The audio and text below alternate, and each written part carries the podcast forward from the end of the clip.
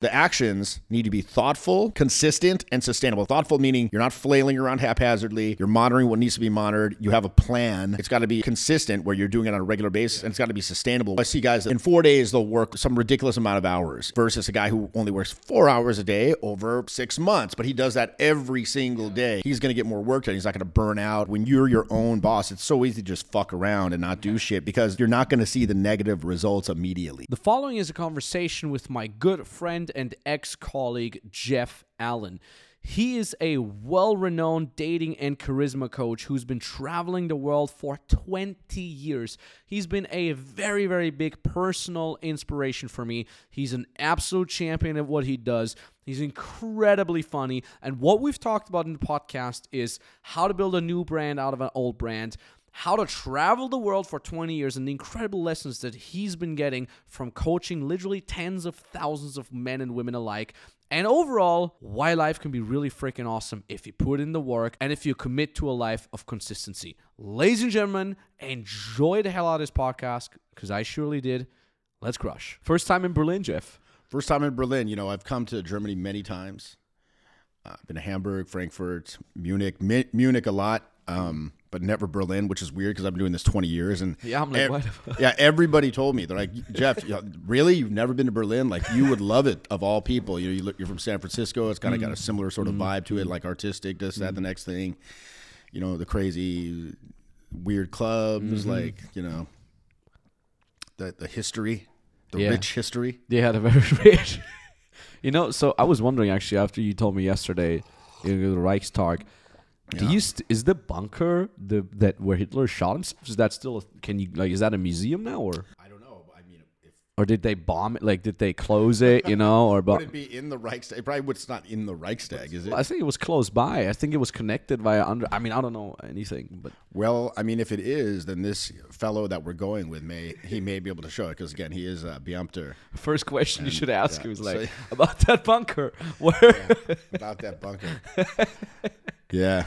You went to that, uh, they were giving me they were giving me shit like because I went to dinner with them the other night, like my girl and a bunch of her friends that are from here, you know, and, and they they live here, work here, they're law school buddies, mm. and then so they're like blah blah, blah, you know, Trump this and that, and I think honestly I think Trump's coming back. I think so too. Did you see that thing on C N N? No, you didn't see this? No, what I don't watch I, C N N. Jimmy, I... let's call that up. Okay, like, we'll but it's called uh, like C N N, tr- like Trump cat. Name cat name what? Yeah, Trump cat name. There's like a TikTok on it for sure. Trump cat name. So basically, they C N N held this town hall where they had Trump on, and it was kind of like going to be a gotcha thing. Like, okay, we're going to make him look bad. He just had this. He lost this civil suit against. Um, Yeah, the cat name. And then he came on and they're like, so what about this woman who, you know, you lost this lawsuit against her recently? Yeah. And this, that. And he he goes into this tirade and he says that. Like, just, just play. The three, four minutes? No, no, no. It's, it's a, go on TikTok. Oh, it's probably this one is a short. Yeah. It was not a stolen election. You and your supporters lost more than sixteen. No, it's, it's cat name. Like, just literally look it up. Cat name. Should try to pull that up. Cat name. Like, if you look it up on TikTok, it's like literally the first one that will come up. So he gives a woman a, a cat name, or no, no, no. Her. So she's like, this woman. Her husband's an African American. She referred to him as an ape, and and and her cat. And then he tells her about this cat name, which I don't want to spoil it for okay, you. Okay. But like when you see it, you'll be like, what? I remember. You know what? I'll just fuck, I'll just fucking call yeah, it up. Yeah. So so he yeah he says that basically he uh that yeah there it is here yeah, like turn it turn it up nice and loud. Or her cat was named Vagina. What the yeah. hell? Her cat was named Vagina, and and so and then you hear the crowd just starts laughing their ass off. And so, and, and it was like that the whole time. It was this multi, it was like an hour long thing. And it looked, I, I only saw some snippets, but it looked like a Netflix comedy special, you know, like Louis C K or Chris Rock or something. They looked like that level. And I think cause two things, number one, I mean, I'm not like some political expert or anything like that, far, far from it. But like I looked, when you saw that crowd, like clapping and applauding and just lo- rollicking and laughter, two things happened. Like, I'm like, he's coming back. They're like, this guy's awesome. particularly when compared to like the, the wax mannequin they have now, you know, like old, creepy, dead corpse uh, wax Joe, you know, who could barely know what the, where the hell he is. Like, oh, he can string a sentence together. This guy knows where he is. Yeah. He's funny as hell. Like, and so people forgot, like even people who don't like him, yeah, who were like, because living over there, you probably didn't, you know, obviously you weren't there, but it was like exhausting. Mm. Like every day he's saying some weird shit.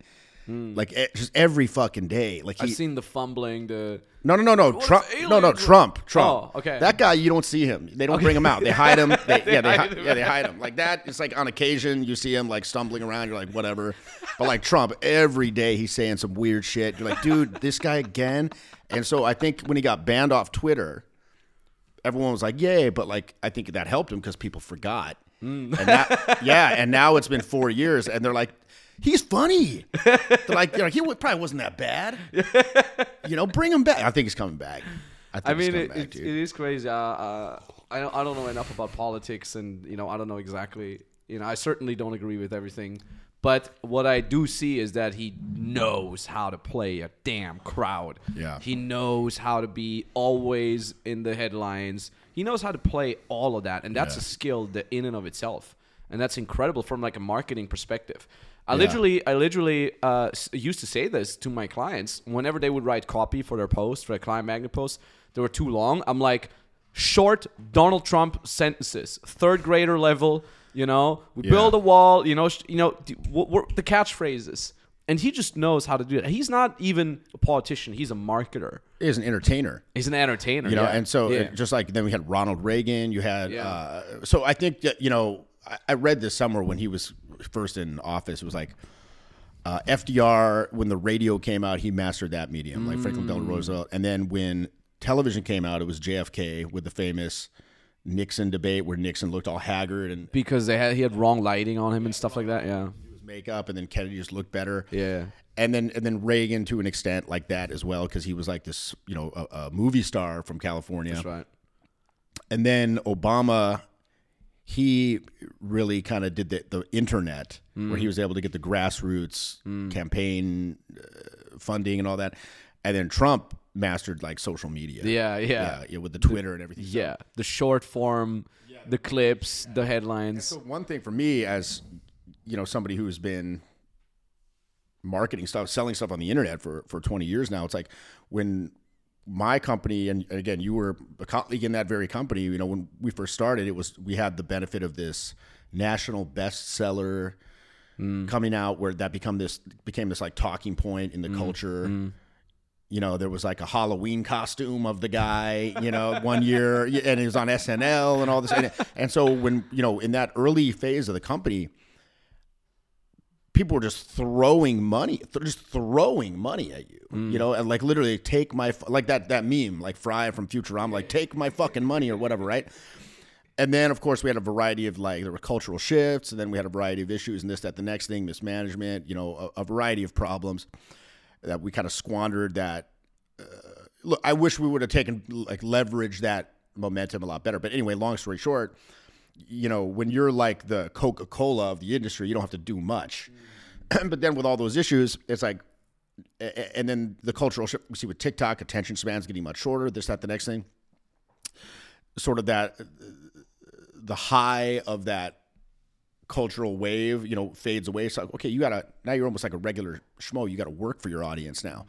And so one thing that I see you do really well, whenever I watch some of those reels that you do where it's like you tune into an old man at the end and ride your bike into the river and all this and all this shit, like I'm like, dude, it is funny. I want to I want to watch those. Like I, I want to watch. I want to see what the story is, you know? And so particularly with me, when, you know, when you're doing, because my views dropped dramatically once kind of, kind of the cachet and once we went away from the more, let's just call it um, salacious content, let's just call it, you know, it dropped off because now I branched out into, you know, more broad self-development, which is, it's not some like left field out of nowhere pivot. It's a net. In fact, I demanded if I was going to go into broader self self-development, it had to make sense as a natural outgrowth of the previous content, right? Not just like, here's Jeffy's watered down Tony Robbins yeah. nonsense, you know? And, and so, but here's the thing, without that sort of salacious element, a lot of times when you make a vid, when I make a video, it comes off, it's just like a lecture, and nobody wants to go to school. You know what I'm saying? So it's like one thing I've had to wrap my head around a lot in the past couple years. I'm still doing, doing this, you know, in a, you know, I, I always want to grow my YouTube channel and, and grow my, you know, get new fans, kind of crossing that, uh, that river to get to like a new market that's related, but you know, you do got to kind of get across, and old people aren't, the old fans aren't going to necessarily like the new direction. And then the new people are unfamiliar with you, and who's going to watch some like, you know, thirty minute lecture about like vocal tonality. Mm. So like one thing I've learned, it's got to be a story of some sort, yeah. you know, and they gotta be like, what the hell is in it for me? Like what, like, don't give it to them all up front. Like let them sort of put it together themselves. Mm-hmm. And by the end they're like, okay. And, and what, there's gotta be some kind of stakes, mm-hmm. you know, cause back in the day, you remember we had all kinds of stories. Yeah, yeah, yeah, yeah. Every weekend there was some crazy story. Yeah. I mean, it's, there still are for me, but I just can't like tell many of those yeah. stories anymore. Let's just say, I mean, uh, just to give the, the listeners context here. So Jeff and I, we used to both uh, work in uh, dating and personal development as coaches. And then, you know, I was stepped out of that in two thousand eighteen, nineteen, started doing business consulting. For me, was like, at that point, business had hooked me like a literal video game. Like it was like World of Warcraft for me. It's like, cool. Instead of gaining X P, I gain, you know, followers and money. It's, it was, it literally hijacked my brain. And um, and what you just basically talked about is like, you, you've also started rebranding to more like a charisma type of direction. And um, and that's really, really cool. And I see it works really well for you. And you, you brought up a couple really interesting points. Number one was the point that you had to figure out a way so that it's not a hard cut. Like, hey, I don't do the dating anymore, but here's the thing. And what I really liked about your content, because I've been watching your stuff, is like you you made it really seamless. Really freaking seamless. And that was really cool to see. And then the other point that I just want to mention real quick is like you mentioned that it was it was kind of hard to... to get off that, oh, we're the top people in the industry anyways, fuck you, it's super easy for us, just eat it up, to like, oh, we're now we're just one among others. And that was extremely hard for me when I switched niches from the dating and personal development, where I was undoubtedly among the top guys, like you and Owen and Julian, to like, oh, wait a minute, now I'm in the, you know, make money online, and now I'm just one of thousands of other fucking guys. So how did you navigate that? Because I, I, you know, I see, personally, it's something... I've struggled with. I'm fully committed now because, you know, I've seen like my colleague, Julian, he, he crossed that river. Yeah. It's like, and here's the thing. It's like, I met a guy in Stockholm last weekend and he was like, he met me on the street at Stureplan, like, you know, by the mushroom. Yeah. Yeah. Yeah, yeah, yeah. The classic. And he came up to me and he's like, hey mate, I'm done. He was some British kid. And I was like, what are you doing out here? He's like, I'm a, I'm a dating coach. I'm like, oh, so mm-hmm. you're running a program this week? He's like, no, I'm a, I'm filming. I'm, okay. getting, I'm getting some footage. I'm like, you know, and I, I took him aside. I'm like, look, I'm not trying to hate on you or like say don't do this because I don't want you, you know, encroaching on my turf. Far from it. It's like that has the the te- you got to read the temperature of the room, man. Like that's not really well received in the culture these days. Mm-hmm, mm-hmm, you know, the mm-hmm. secret filming and yeah, stuff yeah, like yeah. that. Like, and you're a young guy. No one cares about you right now. When I was younger, I was really reckless mm. with my image and things like that. And like, y- you know, you're a nobody, like no offense, but now, but one, if they, if, you know, they f- discover you and they decide to focus their attention on you, you will not like it. Yeah. And you won't get out of it as, as a nobody. Yeah. I'm like, you don't want to be like, you don't want to be like me, dude. Like, listen to your mom, get another job. Like, and he's like, but mate, I did it. I'm like, all right, I'm just telling you, dude. But, but here's the thing. Like, you know, for, for us, we were, so it's like this, like there's a, there's, this is the way I see it. That dating stuff, it was a fruitful land of like a, a Garden of Eden where there was fruits from the tree you could eat.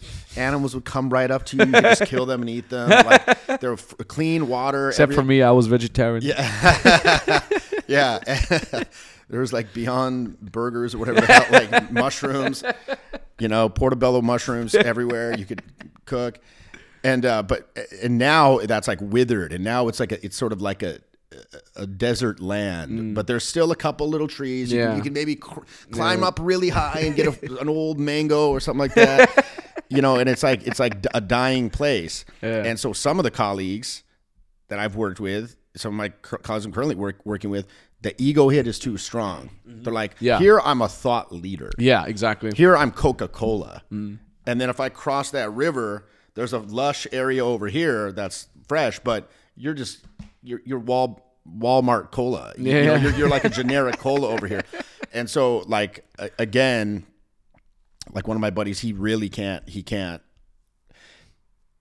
I think, I think just egoically cannot take, yeah. Yeah. I'm not the best guy.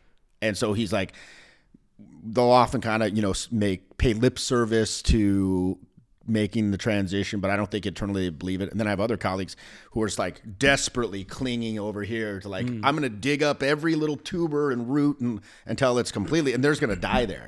yeah, yeah, You know, because yeah, that's yeah. the thing. So I'm like, I can either cross this river now, and the river's wide, mm. and it, it, you might not make it across. Yeah. You might not, and it, it's going to suck. But if you stay there, like, it'll be fine for a little while, and like diminishing returns, diminishing returns, and then you're gonna hit a hard wall, and then yeah. you're, then you're just then done. You're screwed, yeah. Then you're like what, like fifty-five, and mm. you're like derping around in these clubs, like mm. you know. And people are always like, "Is this the last year? Is this the last year?" It's like, I hope so. I mean, don't get don't get me wrong. I love going out, like honestly, going out and doing these programs, these infield programs. I'm doing one here this weekend in Berlin, where you're basically teaching guys charisma in the field. You're helping them, you know, present themselves, yeah, be cool, be funny, be social. Introduce themselves to people, you know, have have fun, maybe even make a, you know, like a romantic connection with someone in the night. That's that's still the focus. I mean, like, how do you go up and introduce yourself to somebody in a in, in a smooth and skillful way where the introduction is likely to be accepted, you know, mm-hmm. provided that person's in the right headspace? How do you then introduce, you know, a romantic angle if that's what you're trying to do in a way that's not weird or jarring or mm-hmm. too pushy mm-hmm. or not pushy enough, you know, and yeah. how do you deal with all the various things that come up along that process and blah, blah, blah. You know, I go out there and do this. And, and here's the thing. You Which have, is crazy, by the way. You're doing this around the freaking world. Yeah. Like, you're literally touring like a band around the freaking world. I mean, before that, you were in freaking, I don't even know, where were we before this? Before Berlin. Uh, Stockholm, Oslo, yeah. London. Yeah. And then after this, you're going to Hamburg and whatnot. And yeah, yeah. You're literally doing this around the world. I mean, I did this for four years. You've been yeah. doing this for twenty-five or whatever. Well, twenty. This is my twentieth year. twenty years. The first Insane. Program, first program I ever ran was January two thousand three. Jesus Christ. So, and I ran programs pretty much every I other. was thirteen years old. Every other weekend. You know, I had a kid who was t- like twenty last week, and I'm like, you were born when I started doing this professionally. You know, I'm forty-seven now, and and but the thing is, um, yeah, I mean, these programs, a couple of things. Number one, they, they're the best thing I have going on in my life, I'd say, because like, you know, it is annoying. Like any job eventually gets kind of like annoying to an extent, mm. you know, where it's like on Friday when you go to meet them, it's like, oh, it's like clocking in on Monday morning. But then once I sit down, I'm like, okay, here's the, and I kind of hit the groove. It's like, boom. And then all these crazy stories and mm-hmm. travels and the people you meet and the weird things that happen, the adventures. And then, but most importantly, you know, when you see at the end of it, these people are completely, I wouldn't say transformed, but they're completely well equipped now to make the transformation. Like in, in mm. the sense of if you go to a fitness coach for like a boot camp, mm. you know, a three day fitness fitness boot camp, like you're going to be better than where you were on the day, you know, on the first day. Yeah. You know, they're going to they're going to look at you, see if you have any injuries, find out what your goals are. Okay, got an imbalance here. We need to work on this. Okay, here's how we're going to, you know, physically P T this shoulder thing, whatever. Work out a plan for you, show you how to perform the repetition, the movements safely and effectively, show you how to use the equipment, tell you about nutrition, tell you about supplementation, blah, blah, blah, blah, blah, blah. But then after the third day, like you're going to be a little better on the third, you're not going to be jacked. Yeah. You yeah. know, but you know what to do. Yeah. So again, these people, they they were just, conf- most people are just fucking confused. They're, mm. they're, they're confused as fuck, and they're scared. And, and that's another thing. They're really inhibited. So one thing I'm, I'm always saying is like, if you want to get better at better social skills, it's it's contingent upon you understanding and acting on five concepts. Number one, what are the results you want, right? Like, how would you quantify the results? Mm. Like most people, like if you want to go talk to your neighbor, bringing in the trash or something, that doesn't require special skill. Yeah. So number one, if you want results, you want to date a specific kind of person. You want to be able to pitch sales, close sales. You want to be able to pitch, you, you know, navigate office politics, whatever the case may be. Quantify that. Number two, what are the demands that are going to be put upon your communication system by those results? Because again, mm-hmm. if you're just going up and saying what's up, and again, I'm preaching to the choir, but it's more for the benefit of people watching. If you go up and, and you say what's up to somebody, that's not going to get you heroic results, right? So it's going to require you to change your style of communication. And, and number three, what's the environment you're trying to have those results in? Number four, how is your conditioning inhibiting you from acting in the way that will get those results? And then number five, what can you do about that? So mm. on the programs, we're doing number four and five. It's like, well, number two, bringing awareness, like what you're doing ain't going to cut it. Mm. Number four, it's like, why are you inhibited? Well, mm. because you have these conditionings that prevent you from expressing yourself so you don't get judged, blah, blah, blah, blah. Number five, here's how you can chip away at that over time. So, mm. you know, seeing these guys, these, these students get better over time, it's, it's very gratifying. But here's, here's another side thing. I'm curious how you... what you think about this, because it's been like a while since you you've done these programs, because you used to do them all the time. You yeah. did several world tours yourself, and mm-hmm. so you're intimately familiar with what I'm talking about here. But back in the day, about probably what, once or twice a year, you get what we would call a runner. Oh, like a guy that just quits the program in the middle. It's the yeah, program, yeah. like like on the second day he just doesn't show up. The yeah. third day he doesn't show up because it's just too intense. Yeah. But now, and that was pretty rare, but you'd get them. Now, about once every program, you'll get a guy that just doesn't show up at all. Damn. They they they paid, and they just don't, just like like my buddy said, it's like you, you bought a ticket to Hawaii and you just don't go. Yeah. You yeah. don't you don't refund it. yeah. You just don't show up. Yeah. And I'll call the guys. I'll, I'll you know, hey, are you coming? They just don't respond. Mm. Or or they'll be like, oh, I, I have an injury. I hurt my, I remember the guy my back that- or something. I remember the guy that wrote a, where he couldn't go to the program, and you asked him to give like a doctor's confirmation, and then he like clearly made it up. Yeah, it was like a forged. Yeah. And it, it was said like hurt foot or something, like reason like injury hurt, hurt foot hurt, and then like hurt. San Francisco Hospital. It's like misspelled. Yeah, San Francisco Hospital. It's like a doctor's note. But but the thing is, I think that now people don't show up. It, like this never happened before, because. And I think it's because of the whole pandemic. It only started happening mm. after pandemic. Mm. So I think that the whole lockdowns, the hermit lifestyle, lifestyle not to mm. mention like the fear messaging, like people are are these vectors for disease to be protected against. Don't interact mm. with people, this, that, mm. the next thing. And, and a lot of, I think kids, young people came of age during that. Like oh. in the U S, you can go to the club when you're twenty-one. I yeah. think a lot of people turned twenty-one during that, so yeah. they didn't go to the club, and now they're like, "Whoa, whoa!" They're, oh. you see them; they don't know how to act. They're yeah, all, it's very strange. I mean, so I think it's I don't when those when that happens, it happens almost every time now. Mm. When it happens, it's like on the one hand, I'm like, "Oh, free money, I guess," mm. you know, because mm. the guy, they don't. You'll never hear from them again. Yeah, because if they're not going to show up for the program, they're also probably not going to contact you and press yeah. about the, the money or anything like that. So it's like on the one hand, like thanks, but on the other hand, I deeply dislike it because it's it about what it says about people. You mm. know what I mean? It's yeah. like it's like a change in the yeah in like mass psychology. I'll tell you why I think it is. Uh, I. When you brought up the pandemic, it's hard for me to relate because during the pandemic, I, I had no pandemic. I was yeah. like, I was in Kiev, which had official lockdowns, but Eastern Europe is like, oh, no problem, come to a restaurant. Like all the restaurant, you, you would call the restaurant yeah. and you'd be like, hey, do you have a table free? And they're like, oh, yes, but come in through behind door. So you would come in through the back door and it was full, full, packed. Everybody was there until this one time this freaking SWAT shows up, like Ukrainian with like M P guns Yo. and stuff. And I'm and I'm just, you know, me Eating being me, dinner. you know, I'm just ranting, like I'm having a good time. I'm just, and then these crazy police SWAT team people come in with like masks and stuff and their guns. And they're like, yo, we got to close this place down. And I'm like rambling. I'm on some cool story. And the guy like with the gun in his hand yeah. comes over to my table and he's like, oh, you know, and I'm just like, no, English. And just keep talking my story, you know. And this guy, we had like zero authority. And then they're like, hey, like you have to leave police soon. And I'm like, okay. Let me did they have like, did they have like the front? Blinds yes, down? Yes, yeah, okay. They had a full thing. So anyways, I had zero, like I was traveling around, I was traveling to Iceland, I was traveling to like freaking Italy and all, like I had the best time of my life. No, Switzerland, like Cyprus, no tourists, everything yeah. was cheap, yeah, zero people yeah. at the airport, I had the time of my freaking life. And uh, it was amazing. So I, I don't know how much it was for the pandemic. What I think, but we're that, like not normal people. Yeah, yeah, that's either, right. You know? That is right, because then every time I spoke to like some friends from Austria, they're like yeah. legit didn't leave the house for two years. Yeah. And I'm like, haha, yeah, good joke. And they're like, no, like, what do you mean? Like, I'm sitting at home with my mask on yeah. and whatnot. And I'm like, what? Like, my sister is a teacher at, like, uh, middle Jeez. school. And she's like, just two years, the N twenty-four. What are these masks called? N twenty-four masks? N- uh, ninety-five. N ninety-five, yeah. some number.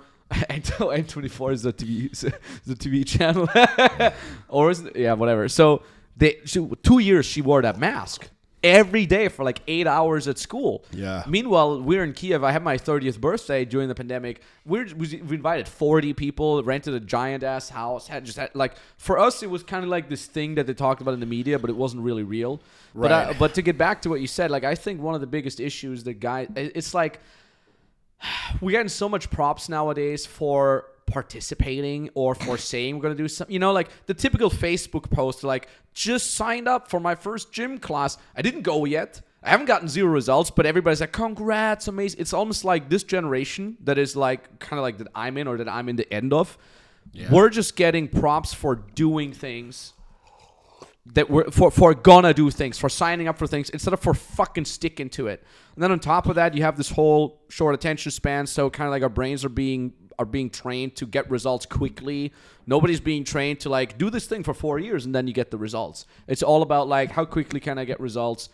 Uh, one of the indicators that I see this happen a lot is whenever I have like a super epic video, like a video yeah. compilation that we've worked on for like a week, and then some schmuck comments like, what app did you use to create this? And I'm like, bro, it's called hire a professional videography yeah. team, goddamn, and have them work on it f- full time. There's no damn app. So it's this whole idea of like, there's going to be an app for this. It's going to be freaking easy. There's going to be a pill for that. There's going to be, yeah. now they're talking about some freaking injection to lose weight. It's dumb. Oh, okay? The Ozempic? Yeah, yeah, yeah, yeah. Yeah, I've that seen shit. that shit. It's and, and it's the same. It was, you know what? It was exactly the same with the pandemic. To get back to that, what the, the quick and easy fix, just yeah. get the vaccination, you'll be fine. There was nobody talked about, yeah, maybe get the vaccination, don't get. I'm not talking about getting or not getting vaccination, but nobody talked about make sure you got vitamin D, make sure you're not yeah. obese, make sure you're not smoking, make sure you eat healthy, make sure you fuck, frickin' move. Nobody talked about that because that's That's difficult. That's long-term. Yeah. Just get the vaccination and you'll be fine. Yeah. And that is the issue. Not the vaccination, but the fact that people were trained to just get a quick yeah, fix magic, thing. Magic pill. Yes, the magic pill thinking, as opposed to like, hey, did you know that most of the people that never got COVID are healthy individuals that do exercise yeah. daily, that are outside, that have healthy vitamin D levels, that are nutritious, that are not overweight, and that are not smokers? No, nobody talked about that. I, I actually caught it like... um about a year in, and it was not, I, I guess I got the other variant or whatever, but like, it was not even that bad. It was like, yeah, I called it too. Yeah. Yeah. It was like an annoying, it wasn't fun, but yeah. like, it wasn't like I'm dead and my, my taste is gone. And I have these like lifelong problems subsequently. But you know, it's funny. You were talking about these uh, Ukrainian police or whatever that came to you. Cause I, last weekend I was in Stockholm and my assistant, he got, The the police rolled up on him, like undercover cops rolled oh, up on him in the, in the club. Yeah, and they thought he was selling drugs. So he, he's from South, he's from South Africa. He looks really shady, and he's like whispering in all these dudes' ears, and and, and and he has like a man bag, and it just looks really shady. And I and then I sat down next to him, and I was sitting next to him talking to him when the the cops rolled up, and they're like shaking him down pretty hard. They're looking at his I D and all this, and they're like. And I'm confused because they, they, they're not like typical Swedish-looking guys. They they almost look like Mexican. I'm like, what? whatever the equivalent of like a Mexican-looking person is in Sweden. They Turkish or something. I don't know. I, I don't know. I don't know what the hell they were. But anyway, so they, they're like, hey, did it? And they're talking to him. And they're like, who are you? How do you know this guy? I'm like, who the fuck are you? They're like, we are the police. I'm like, really? I'm like, you don't look like police. Is this is this a joke? I'm like, who the hell are you guys? Is this, I'm like, I'm like, you don't even have a gun. Like literally, I'm looking at their belt for a gun. I'm like, "You're not, you're not police. You don't even have a fucking gun." And they're like, "Well, they're, I'm they're like, are you American?" I'm like, "Fuck yeah, I'm American." And and I and I show them my thing, and then I'm like, "This is a joke, man. I I I really thought it was a joke." And then they take out their their badge, and it looked fake. I'm like, I'm like, "Yo, this shit looks fake, dude." And he's like, "No, I assure you, it is real." I'm like, "Oh, is it real? You assure me it is real?" Come on, man. He's like, they're like, okay, you can go, you can go. Like they weren't, because I tell that story and people are like, they assume that the, the police are going to be like, oh, this guy has a bad attitude. But the, the vibe I got from them, they were just like, oh, dumb American. Yeah, they're they were they're just like you not offended. Go. Yeah, they weren't offended. They're like, oh, this guy's just like a moron. Like, okay, he can he can go. This this guy, this Af- South African guy with the expired passport, however, yeah, they took him. They took him in. He had to sit they in the car. Yeah, they, they had to sit. He had to sit in their car for a couple hours, and he had all these. You know, he's like a health guys, so he had to like vi- like these weird pills. Vitamins. Yeah, he had like B twelve and like powder and like, and they're like, what is there? Like this, you're like, you realize this looks bad, mate, right? And, and he's like, oh, and he had to like, yeah, sit in the car for a couple hours and this, that, the next thing. But yeah, like, you, you know, it's funny that you were saying that um, in the pandemic, I actually did, I actually did stay home because, you know, what I do, it, it's, it's kind of contingent upon you being in like nightlife environments, yeah. and most of those you couldn't even do. I was running small programs in San Francisco in mm. the in the park, and that was like amazing because there's like nowhere to go after. Oh yeah, so you just be yeah. like barbecue, outside, yeah, yeah. And, and and this is this is kind of again like maybe not the most P C thing, but like the people who actually were going out during that time were the people who like weren't scared of it. Yeah, and who are the people that are scared of it? Normal people, I don't know. No, who are the people that are scared of the pandemic? Yeah, normal people. Like blue hairs who are overweight. Like so so like the whole like quality level of San Francisco rose up like two points. Oh, I was like, funny. Damn, this is pretty this is a great time. This is a magical time. And you know, I kind of I kind of liked it cuz I've been traveling, you know, very extensively for for twenty years. And so it was kind of nice to not travel for a little while, mm. you know? Mm. Cuz people like us are like, "Where do you want to go for vacation?" I'm like, "Home." Yeah, just sit around, yeah, do nothing yeah. for once. You play video you, games. You know? yeah, yeah, yeah, exactly. Same, like yeah. play some video games, like mm. Cyberpunk twenty seventy-seven, that came out during that time. Yeah, I was that's very, right. I was very pleased with that. You know what saved my pandemic? My Doom Eternal and Death Stranding. Oh my god. Yeah. oh my! I tra- I travel with my P S five now. Yeah. I, I switched to a two suitcase setup, so yeah. I travel with my P S five and supplements. And Doom Eternal and Death Stranding. Yeah. Oh my god! Best pandemic ever. Yeah. And Joe Rogan, I listened to every, I was like, still no new episode, goddamn, like, because they're all three hours long. So yeah, I would just like yeah. instantly blast through three and a half hours right away and then like craving for the next episode. Yeah, but you know what's interesting too with that? Like, so Joe Rogan, you know, there, he'll have like a lot of, ed, it's it's like educational yeah, to very, watch a lot, most of the time. Very much, yeah. You know, he'll have like Andrew Huberman on or some, you know, yeah. intelligent person. So any sort of like thing, I mean, you could argue, you know, a video game isn't really... You're not learning anything that's going to help your life. Mm. But, you know, if you're doing a lot, I mean, you're one of the biggest, probably the, well, among, you know, top five hustlers I fucking know in terms of like nice. Getting shit done. So you can afford to play a little video game here and there. You know, you you, you mm. deserve it. Yeah. It's yeah. not just this mindless escape from reality no, yeah, where you're right. like, again, you know, refuting reality and hiding from yourself and mm. your, your failures as a human being. But, um, you know, like I was saying, for me, you mentioned like a lot of these these people that come on these programs or or engage with, you know, self-development content or or anything like that. It's like shelf help for them, right? Like like you said, they they like there's one colleague of mine who will remain nameless who like my program, it's still very pragmatic. Mm. Like I'm I'm there for people who are fucking about it. Mm. You know, that's why I, I you know, I keep the programs pretty small. You know, there's like ten, fifteen people tops. That's like the absolute top I will have because otherwise you lose the bandwidth for individuals. Yeah. And and I, when they're there, I'm talking about like, yo, here's how you get shit done. Like mm. it's all like from the moment I start to the moment I end. I'm not ranting about like rant like my political beliefs or any of this bullshit yeah, yeah. or like crying about my ex-girlfriend or any of this nonsense. It's just like, so, you know, I had a buddy of my, my one of my assistants. He saw one of these other programs that like someone else runs. He's like, dude, if If I went on that program, I'd be fucking pissed. and he, and, and I, you know, I probably asked for a refund. He's like, he's like, um, you know, I bet the people who go on that pro- program are fucking pissed. He's like, but you know what?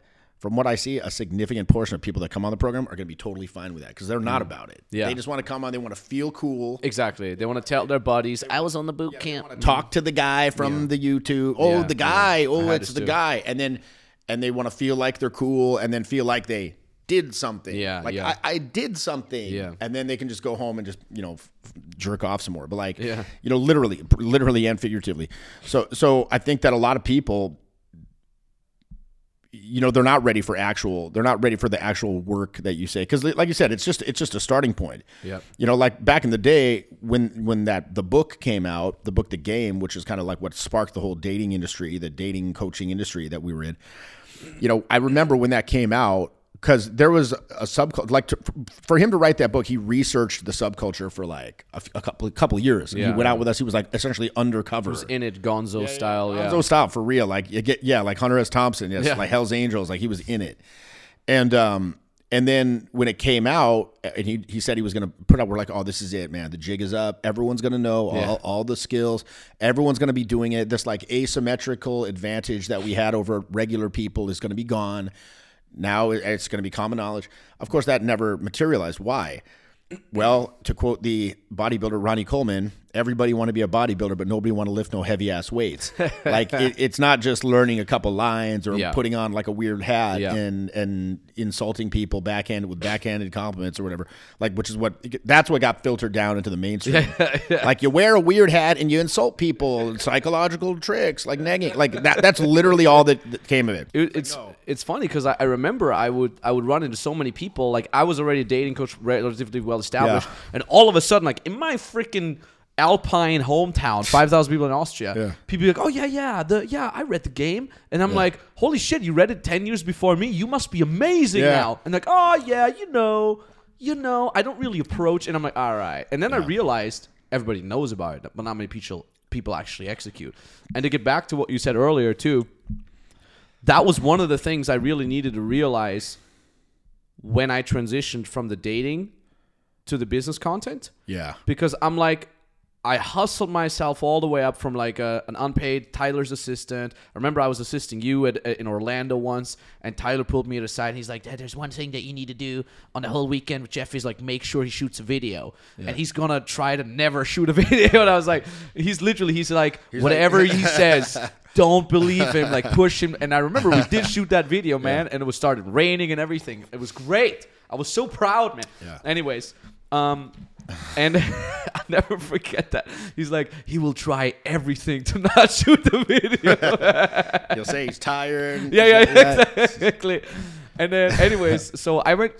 I, the key to go from the unpaid dog shit assistant to, you know, like making millions and, you know, traveling the world, it was just know that you're a piece of shit, that yeah. you know nothing, and grind it out. And I, for me, it was such a cocktail of unworthiness, because the people that I looked up to and still do are you, Tyler, Julian, and I still believe every single one of you is way better than I am at everything you do. Like, you, you have more charisma, you, you're funnier, you have more experience. Julian had the crazier game, Tyler had the, you know, the crazy rants, the philosophy, and I'm like, yeah. who the fuck am I to bring? Any, what what am I bringing to the table?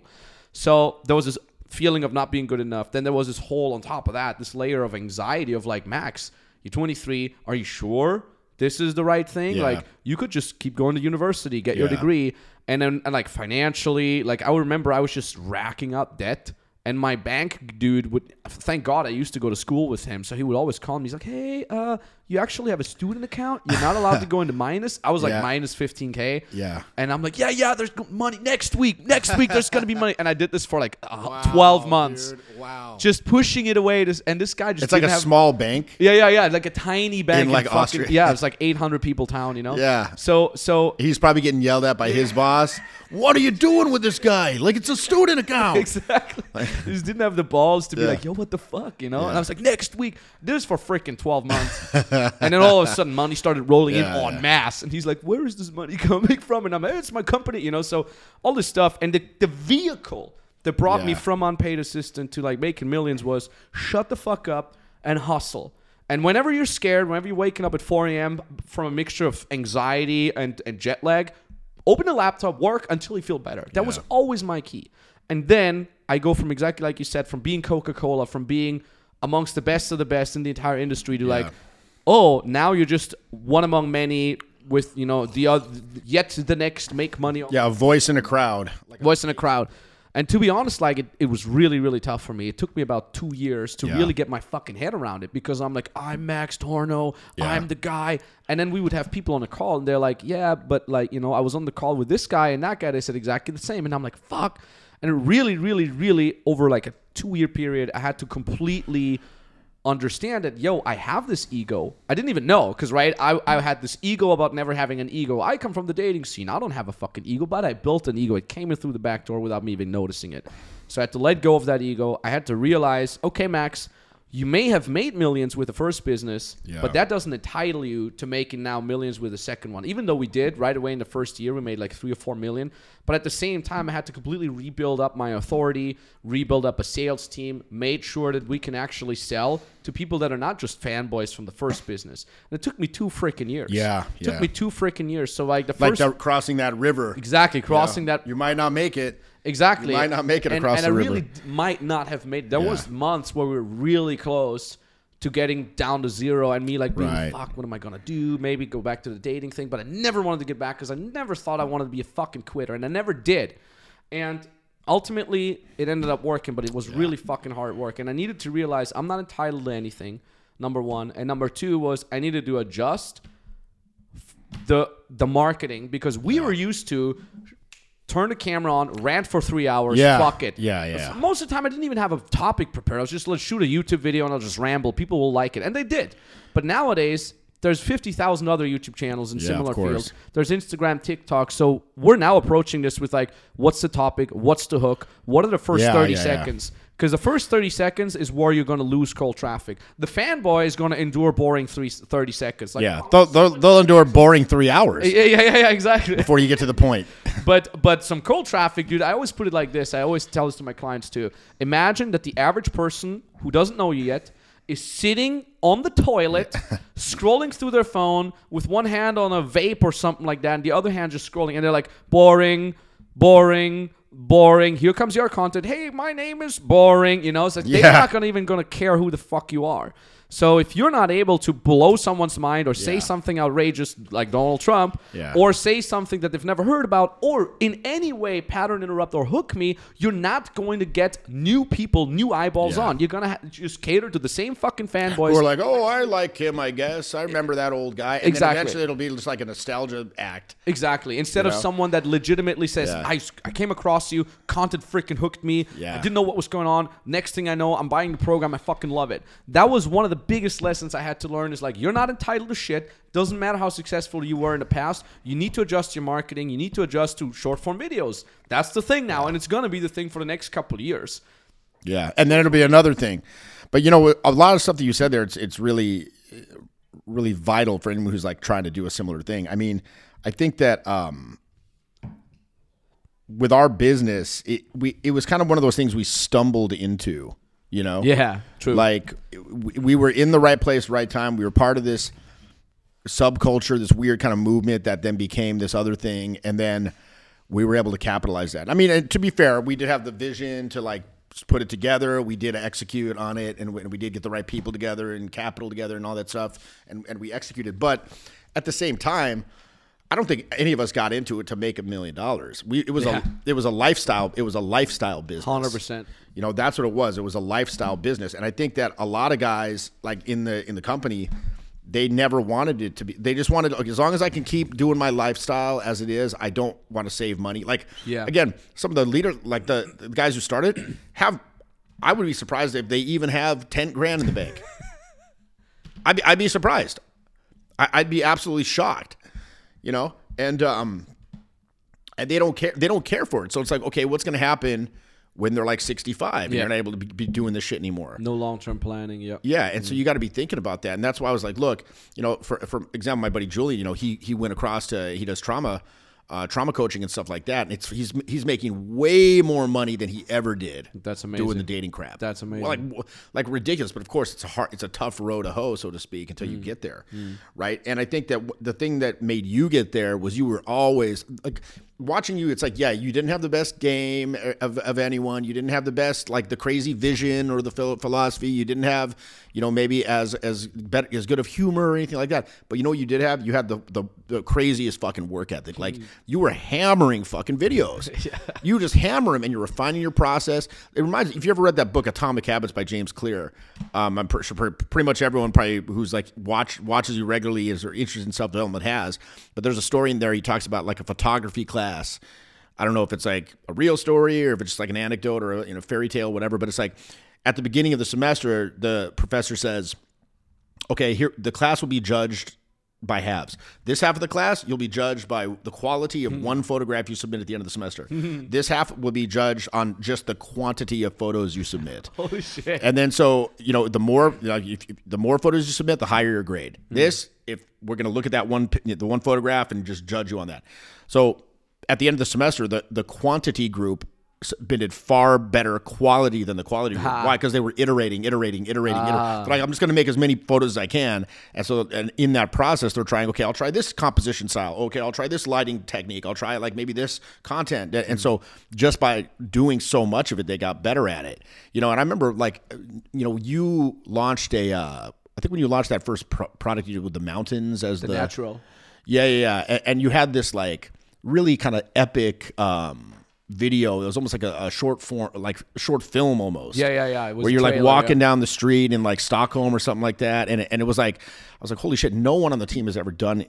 something like this kind of ambitious. Mm. You know, like I remember our buddy Alex kind of did little like music videos and stuff like that. But it was like, this is kind of a different level. And I think it's because you put in so much fucking work. And I like what you said about, um, you know, most people when they, when they're bored or they're, they feel like shit, what do they do? They flip open TikTok and they'll yeah. scroll through it and, and just like become this mindless consumer of content, you know, again, to, to, to basically run away from this unknowable reality where they can might be faced with their own failure, et cetera, et cetera. You know, for me, I like personally, I, I still succumb to that from time to time, but I like switched it out. Like if I'm, again, in the airport or I'm like sitting on the, the, the toilet or something and I flip over my phone, now I go to Duolingo.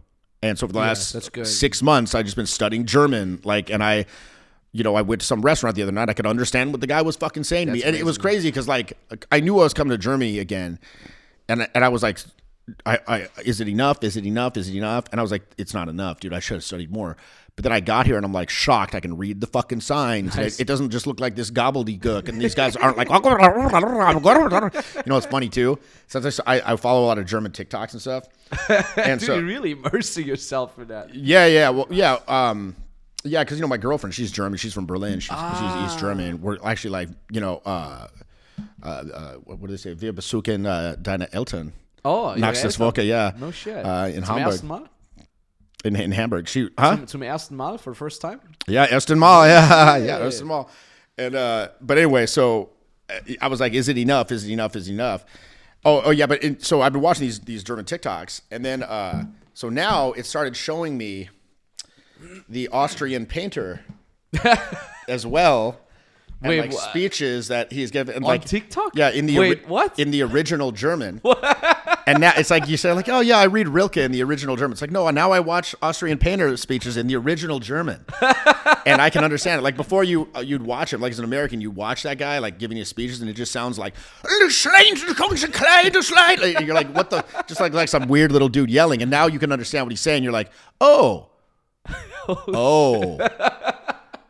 He really does not like these fucking people, dude. this, this, he really doesn't like these guys, dude. You know, the craziest thing is that it's now coming out yeah. that we didn't learn in history. So he, like Hitler was pumped with amphetamines for like yeah, the I better mean, half of like you know, nineteen forties. I, I read that book. It was uh, called Blitzed. By his by his doctor? Or something? Yeah, and where? They like inject him with like this weird mixture of like amphetamines and all this other shit. Like, yeah, he's all fucked up. Mussolini tried to get out of the war, and then Hitler was all tired from yeah. the traveling, and they just shot him. And, uh, like, give him some more. Yeah. The doctor is like, and after you know, after three hours, we gave him the injection to do. And then he demanded one more. He's like, give me more.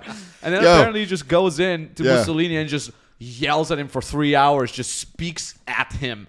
Like, not speaks with him, just at him. Yeah. You know, it's like, da da da. And then Mussolini apparently stayed in the war. It was some crazy yeah. shit. Yeah. So and, and now it makes total sense when you hear these crazy speeches. Like, that's a guy that's high he's on crack. He's fucked up, yeah. He's, he's high. Or there's the one where he's, like, at the Olympics and he's, like, tweaking out. Yeah, he's, he's twitching yeah, yeah. and shit. I saw yeah. that, too, yeah. But I think that um, one thing... You know, my grandma was there at the Olympics. Oh, at the nineteen thirty-six Olympics? Yeah, she was part of the opening ceremony. Holy shit. She still talks about it. She's like, yeah, I was that's there. Fucking it's crazy, crazy, dude. Cra- she's ninety-seven now. Yeah, yeah, my grandpa just died. He's one hundred three. Crazy. Yeah, it's man. like we got good uh, genetics, I guess, on that, right. on that side of the family. But I think that one one last thing I wanted to say, like on, on you kind of coming up and everything, and, and just for anyone who's doing entrepreneurial stuff, I mean, it's a fucking hard... It, it, look, entrepreneur, you know, when you're doing good, you're doing good. But when you're doing bad, it's like a lot of yeah. You're fucked. Stress, you and, up, yeah. and you're up, you're awake at night. You're thinking about what am I going to do? Yeah. Blah, blah, I'm fucked. This, Highest that. highs, lowest lows. You know, and, and so I think that what a lot of people need to understand too, it's like when you're your own boss, it's so easy to just fuck around and not do shit because yeah. like you're not going to see the negative results immediately. Exactly. It'll be so like, like delayed a month when you don't get paid, and then you're like, oh snap, you yeah. know. But the thing is, when you're trying to do everything, well, first, that's another thing. You got to delegate. And, and, you know, a lot of people, I think, I think are afraid to spend money, yeah. you know, up front. Yeah. Or, you know, for me, one of the biggest things is I'm, I learn how to do everything. You should learn how to do everything. Like, you should learn how to video edit. You should mm. learn how to do every aspect of the business. You should learn about the finances. Otherwise, again, as we saw in our old company, you know, you're at the mercy of this, like, opaque mm-hmm. financial thing, and who yeah. knows what the fuck they're doing with that yeah, money. Exactly. Stealing it, embezzling it, yeah. getting lawyers for their cat, shit like that. Like, literally, dude, literally lawyers for their fucking cat. You know, like, it's just ridiculous. Like, you know, so you should know everything, but yeah. at a certain point, you can't be like, I was like, well, who's going to know, who's going to edit the, con- they're not going to do it as good as me. Yeah, yeah. You know, yeah, yeah. and so that's like a fault of you not training the people good enough, mm. and and then, or, or just like having the ego where you can't let it go. Yeah. Right. But but the thing is, there's a lot of spinning plates. That's the biggest thing. There's so many, like, you know, on a daily basis, there's so many, like, as an entrepreneur, there's always something to do. Yeah. You're never yeah, up, you're yeah, never at a point yeah. like, there's literally nothing I could do for the business right yeah, now. Always. There's literally nothing I could do. I'm totally free. You know, there's always some shit you can do. And there's, like, again, spinning plates. You got to keep all these in the air.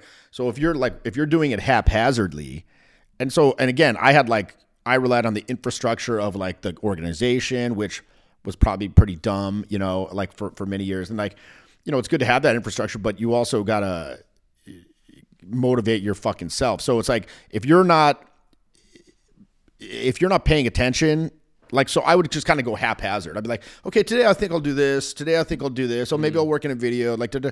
It's like, I, now I have to schedule every fucking yeah. thing out. Like, I'll schedule out a day. I'll schedule out the week. I'll schedule out three months. I'll schedule out a year in chunks of three months. Like, what's the o- overarching plan? Are you, are you hitting these metrics every week, every day? Like, are you hitting these things? Because otherwise you don't know what the hell you're, it's like, it's like if you're trying to get fit and you just like kind of be like, oh yeah, I think I'm eating right. Or you go to the gym and you just kind of jerk shit around. Like, yeah. okay, I think I'm doing good. Like, you're not tracking it. Like, I got, I was in, I'm basically obese right now. But, like, last year I was in probably the best shape of my life at age forty-six. I was, oh, I was like, ripped, at, you know, because I, I was going to the gym twice a day. And I went oh. for I went for seven months. You know, but because I was like, I'm getting kind of kind of fat. I'm getting kind of old. You know, you got to you got to stay, run faster to stay in the same place. And then I had like this kid I was traveling with, and he didn't drink. And he, he's like, he was really about the gym. So I started going with him. And, you know, I kind of half-assed it, and I got better the first month, but it wasn't enough. And I'm like, oh, fuck this. This shit ain't working. More severe measures need to be taken. Again, back to every monitor, every single calorie that goes in the mouth, every single one. Like, otherwise you just don't know what the hell you're doing. Yeah, yeah. You just don't know. And and it's so it's got to be like the, act, the actions need to be thoughtful, consistent, and sustainable. Thoughtful meaning you're not flailing around haphazardly. Mm-hmm. You're monitoring what needs to be monitored. You have a plan. Particularly in, in entrepreneurship, you have to have some kind of fucking plan, or else you don't, don't know what the hell's going yeah. on. You know, and if you don't have a plan, you're you're fucked. So that's number one. It's got to be sustainable, consistent, where you're doing it on a regular basis, yeah. and it's got to be sustainable where you can. Because again, you know, I see guys that they'll work like in in four days they'll work like I don't know some ridiculous amount of hours in four days versus a guy who only works four hours a day over six months, but he does that every single yeah, day. You yeah. know, he's going to get more work done. He's not going to burn out. Yeah. So, so yeah. So I think that anyone who's kind of wanting to do that, like that, those three words were, I have it up in my office. Thoughtful, thoughtful, cons- sustain, thoughtful, consistent, sustainable. No shit. Yeah. It's funny that you mentioned that, because when I started teaching business in two thousand nineteen, we would give him all the systems, all the how-tos, yeah. and some, especially younger folks, would have problems executing, yeah. right? And they would ask, because uh, in my head, when I created the program, I'm like, this is what you need to do, go do, you know? Because yeah. in my head, I came from like, grind yeah. ah, all day, you and know? It's like too much for them? Exactly. And then and then people would ask things like, it's overwhelming. How? I, and I'm like, so you, did you do your numbers? Did you do the, you know, did you do the D Ms? Did that? And they're like, no. And I'm like, why not? Well, I tried to do it, and then Uh, next thing I know, I'm on Instagram and I'm scrolling down because I got a notification, and I'm like, wait a minute, you're not you're not putting your phone on flight mode while you yeah, work? Yeah, yeah. And then and then he's like, what? Why? And I'm like, okay, who here isn't doing that? And then everybody, and I'm like, oh, you guys don't even know how to do how to do the work ethic thing. Yeah. So I literally created like an extra module with like the most basic, sh- for me, the most basic shit of like, Uh, get your sleep right. Make yeah. sure you schedule, just like you said, like so schedule out what you need to do. Write it down. Put your fucking phone on flight mode. Just don't look yeah. at this. Just turn it on Do Not Disturb for forty-five minutes and until the task is done. Mine's make- always on Do Not Disturb. Yeah, yeah, yeah. Always, always, always. Even like this. Like, look at this. Like, I even changed it so it's like not a colorful thing. It's like it's like a monochrome, like boring. yeah. Like, like it's not it, it's not compelling to look at the phone. Exactly. You so know? so because for me, I'm like, of course you do that. What the fuck? Like we're yeah. I, I completely. Got shocked by like people that were like six years younger than me that didn't even have that yet. Yeah, and then I released that work ethic module, and people are like, it's so mind blowing. I'm like, it's mind blowing to eat clean, get sleep, have yeah. a schedule. Like it was just the most basic of basic things, but that's the reality of nowadays. That's people nowadays, and that's I'm like, I, and I said this years ago already, and also props to Tyler because he said it years ago. He's like, the biggest commodity that you're, the biggest advantage that you're gonna have in the next years is the the time that you can pay attention. Yeah, and it's like it's getting less and less. People are going to be distracted more and more. And if you're someone who cannot be distracted, or at least not be distracted as easily, if you work in a nine to five job, you're gonna outcompete all your colleagues. If you're working in a business, yeah. you're gonna outcompete all your competitors. It's like it's like a work induced A D D. Yeah. Right. The, yeah. I, I read something in like Harvard Harvard Business Review or something like that. It's it's like there's a new A D D, but it's like A D something D, but it's like literally from, just from notifications. Like you start your day, Shit. and then all of a sudden now there's a WhatsApp, now yeah. there's a Slack thing, yeah. now there's a, somebody calling you, now yeah. there's this, and it's like, boom, it just keeps. It's coming from all, and you get distracted. And so you got to be able to turn that stuff off. I have you know? I have on Do Not Disturb, and the cool thing is, I mean, the cool thing is, like, if you use technology right, because everybody's like, technology is so distracting. I'm like, motherfucker, you just don't know how to use it. Yeah. If you use technology right, it can actually help you stay focused. So what I have is I have the Do Not Disturb mode on, uh, yeah. but you can you can put in exceptions. Yeah, I have so the exceptions. I have two exceptions that can always go through. That's number one. That's Nico. That's our head of sales. Yeah. In case he's like, blah, I have this guy for whatever, twenty-eight K. Can you help the call real yeah, quick or something yeah, like yeah. that? And my girlfriend. Yeah. Like in case, like she knows, she's instructed to like, if there's some shit hitting the fan, call me. Yeah. Doesn't matter when. And of course, the what she does is she sends me cat memes, and I'm like, God damn it! I told you, you know. She's like, oh, sorry, I forgot, you know. God yeah. bless. But uh, yeah, in essence, like that's it. And now yeah. because the other thing is when people put it on flight mode, they're like, but what if, or, or on, on Do Not Disturb, what if there's something important? Well, denote the people that could give you important news yeah. and make that an exception so it comes through. That's yeah. it's that easy. It's that simple, and then you got it. It makes you wonder too, like back in the day before we had this shit. I remember I was alive back then, like where you just didn't have a phone. Like you you tell your friend, "Hey, I'm gonna meet you here," and you showed up, and if they weren't there, they just weren't there. Yeah, like you just go home. Yeah, like yeah, you yeah. can't call them. yeah. You're just like, oh, I guess they're not here. I, I wonder what happened. And you just go home. Yeah. Like literally, it was like, how the hell did we even deal with this shit? Like, I remember very well. Like, yeah, I mean, you know, and then drinking out the hose and all that shit, the Gen X yeah. stuff. Like, people yeah. are like, why are you drinking out of the hose? It's like, because we weren't allowed in the fucking house. Yeah. We would, like, go play in the woods till it got dark, like and, like, throw rocks at each other. Like, that's yeah. literally what it was. We just jumped off cliffs. Yeah. That's jump, what we did in Austria. Yeah, yeah. Just, we, we lived natural, at a lake. It's natural like, fun. Yeah, like, once it came, what became May, and, like, the water would get twelve degrees Celsius, like, it's warm enough. Just jumping with your clothes on. Whatever logic, the clothes would keep you warm under water. We would just jump off cliffs. Like, all almost all my friends have had surgery, broke, broken back, broken bones. This one guy drove switch, switch, so yeah. reverse with his skis into the woods. And, Jeez. of course, hits hits a tree with his head. Then they needed to cut his skull open to pump the blood out because of what the swelling the and shit. Like trepan his, yeah. his skull, yeah. yeah. Six months later, he's just back on the skis and yeah. he's doing the same kind of shit. Like, everybody got hurt. Everybody got hurt like freaking crazy. And let me interrupt this podcast episode real quick for a quick word from our sponsor. Psych! We don't have a sponsor because we're making already a ton of money. Only thing I'm asking you, if you enjoy this podcast episode so far, if you're still listening, give it five stars. Give it a good rating. Drop even a comment. How amazing would that be? Wherever you're listening to something, on Spotify, iTunes, wherever. If it has an option to rate this podcast, give it five stars right now, and let's go crush. Let's continue. But uh, yeah, man, like I said, like really one of the one of the reasons why I wanted to have you on on the pod, on the freaking podcast, is because, dude, man, like you know, like, you fucking changed my life, man. Like, mm. and, and, and, and for me, the most mind-blowing thing, and I still wrote this down in my old diary, on my old P C somewhere. Yeah. I'm like, it, for me, the most mind-blowing thing was to go from like, oh, I know this guy, Jeffy, from the videos, yeah. to like, holy shit, I'm hanging out with him. And it's not like a fanboy, but I'm yeah, like, I'm running programs like, together with him. Yeah, it was insane. Like, yeah, we're like colleagues. Yeah, now. yeah. A K uncle and nephew, yeah. if you still remember that shit. There's still people who message me like, so Jeffy's really your uncle? Yeah, well, you know, I got a new type of situation like that with this kid, uh, uh, this kid Eli. Um, he started, he I saw him on a program, and I liked his energy because he's like, really crazy. Like, so he was a client of yours? He was a client. Yeah. He was on the program. He, he transferred onto mine because he was on Owen's. He didn't like it. Ah. He's like, this shit's for it's for pussies. Like, this is bullshit. He didn't, he didn't like it. So they're like, okay, we'll put you on a Jeff one. You can go on as a, you know, you can go on the Jeff one. And he liked that. And so I remember we're in Miami. We're in Brickell, and he sees like some some woman walking by, and she's in a big group of dudes, and it's like these big kind of like scary looking black guys, right? Like very kind of, you know, stereotypically scary black guys, right? Mm.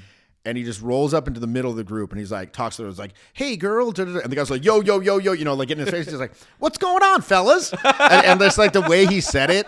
They're like, "Ha ha!" They just start laughing because it's so like disarming and funny. And and he's not like a he's not like some little dude. Like he's like. He's like, you know, six one. He's like in really good shape, but he's like, hey, he looks kind of like Leave It to Beaver. Like he's kind of like, hey, fellas. And they're like, this motherfucker. And I was like, yo, I like this dude because he's like, he's like fearless. So then he came on another program, and I was like, yo, you should just start traveling around with me. And then we go into Sick. we go. Imagine this guy just like, holy shit, I get invited to just well, travel around the world. Well, yeah, and then and then we uh, we so we met. Uh, We started traveling around, and then like when we'd meet people, I tell them, "Yeah, this is my son," and da da da da. And I was a sperm donor in nineteen ninety-eight, and evidently they have a box you can check that says, you know, that the, the child can contact their, their parents when they come of age. And he reached out to me on Facebook, and and I, I guess I checked the box. I don't know. I was on a lot of drugs back then, and and da, da. So and then people we started saying this, and then people on the internet were like, "Is this really your son?" I'm like, "Yeah, yeah." And so it, now now I have a I have a, a nephew and a son and a whole this whole family and everything. Then he's traveling around with me, and then uh you know we're we're doing all this crazy shit. And then I remember um well he he stopped you know he stopped traveling around with me because uh well it's kind of a long story. I won't get into all that, but uh yeah it's it's very on P C as well. All right. But but yeah but uh but then uh anyway, so now he's he's in like Texas. He's selling like solar panels or some oh, shit, no to, shit. Like, yeah it's a, something like that. He's he's he's got a Tesla now or something like that. So no, he's doing well. But yeah, it's interesting because you know how how do you get into that position? Well, I think again, like look at that. Like I just thought the kid was cool. Mm. I'm like, this guy's funny. I like hanging out with him. And mm. when I go out with that guy, it's like I used to work at a hotel, and I, I was the manager of the parking department. I remember. So yeah, so I would I would hire people. I would I would do all the hiring, and it's not like a skilled job, right? Could you drive a car? Do you have a, a license? You know, do you have any criminal you know criminal record, whatever? And these people, they would come, and they all pretty much are qualified, you know. And I think it, most job positions, like if people are applying, they're generally going to have like the minimum qualifications, right? Mm. So if you go into a job interview, it's like. I, I hired hundreds of people. I also fired hundreds of people. But it's like when I was hiring a person, I was literally, I would literally just think to myself, I'm looking at this person. I'm like, I'm probably going to be spending a lot of time uh, around this person. Will, will I want to spend time around this person? Yeah. Like, are they cool? Like, or they seem like a fucking weirdo, or like just, I wouldn't like being around them. Yeah. Fuck you. The person I like. And I think that's literally what it is. It's like, yeah. do they like you? Yeah. I mean, you know, all business is relationships. That's one hundred percent all it is. It's like an exchange one hundred percent of value with, with people who essentially you like, you know, cause like one thing that you probably, I mean, I'm sure you do know, you remember from like the dating stuff, like it's easy to make somebody like you. Pretty easy. You can go up and make somebody like you in a short time, provided you, you you're just not a complete weirdo and you know, you know, you know a little bit of the basics. It's another thing to make someone trust you, but it's quite another to get them to like take some sort of action on your behalf. Yeah. Whether like, let's go t- t- together to the after party, or let's, you know, in the case of business, like become my client, take mm. out your credit card, mm. give me the information like that. You have to be able to like trigger a desire in them. Mm. And that's where like things like persuasion and stuff come in. And, you know, I mean, again, you probably do, you're very successful. I'm sure you do. You have a, you, you, you don't just have a sales team that does this thing. Like you said, if there's a big client, you jump on to, you know, to, to cross the finish line. So yeah, I think that it's one of those things that people, they kind of downplay, you know, the communication skills. So true. So true. I mean, the funny thing is, like, we learned sales from stage. You know, you and I, I remember we went to Bill Walsh's seminar, which I still think of like freaking every week. Fucking Bill Walsh. Yeah. Incredible guy. I love that guy. Um, and, and so we learned to sell from stage. It was really cool because when you sell from stage, you just kind of talk at this crowd, at yeah. this like... Um, how would you call it? Like, like, like, consci- like bobble of consciousness, a nebulous mass. Yeah, yeah, nebulous mass. Yeah. And then say, "Who wants to meet me in the back?" Exactly. Yeah, yeah. And then so you you do the, and I've had this like freaking eighty percent of the time I pitched off stage. I pitched, pitch is yeah. done, and I'm like, if blah blah blah, if you like this, go get up and go to the back and yeah. sign up. Zero people got up. Yeah, so you're well, like, I, okay. I, I've been there as well. Just keep talking, you know, and then you talk, and then and then you say one thing, just like, oh, and by the way, you know, if you think it doesn't work, if you're bald, whatever. You're bald, like, blah, blah, blah. Here's some contest. And all of a sudden, like, eight people get up and just go to the back. It was really cool because you could literally see the exact moment where someone makes a decision yeah. to buy. And then when I switched to f- f- more or less out of necessity to in-person sales, because, like I said, we transitioned from the dating thing. And the first one and a half years was just fans. They would, like, go on yeah. to the sales team. That like, the sales team would... objection handle yeah. in reality was just fanboys that wanted to buy anyways. We just yeah. sold so easily, and then yeah. all of a sudden we switched more and more over to cold traffic, meaning yeah. people. I mean, I get people on now like ninety percent of people. Never they're like, heard of you. What, wait, well, R S D? What is this? Yeah, never what does it, it stand for? Like, you did dating before? I didn't know. It's really cool. Like, I get recognized now. Yeah. I, I was. We were in Paris, and we were at the Pantheon, like this huge pan. And some guy comes up, and he's like, "Holy shit!" And I'm like, "Oh yeah, it's some R S D." And he's like, "I saw your ads on going viral." Yeah. And I'm like, "Oh, you don't even know the previous dating program." So now people yeah. come up to me because they see the ads and stuff yeah. like that. It's really cool. Um, but I had to switch. We we we re, we went from again that ego thing from like closing four million in sales from just fans to like, wait a minute. You don't know shit about actual sales because yeah. unless it's a fanboy, you can't even freaking. That's what we said. It's like this this easy fan. Like, they're throwing money at you. Exactly. They're literally throwing money at you. So now I had to step in and be like, okay, what's going on here? And I would listen to my closers. Like, back then I had a closing team. And either they left or I had to fire them because they, they just couldn't even handle the transition to like, yeah, the guy said he has to think about it. I don't know. I tried everything. And then I would listen to the replay. I'm like, bro, you fucked up everything. You didn't listen here. You didn't pitch the right thing there. Yeah, yeah. You, you're not even handling real objections. But this was a guy, granted, that been closing two, three million a year alone. Off fans. Off fans. Yeah. And I'm like, and I'm, and I had to face the harsh reality. And so did everybody individually in the sales team. You don't know shit about sales, dog.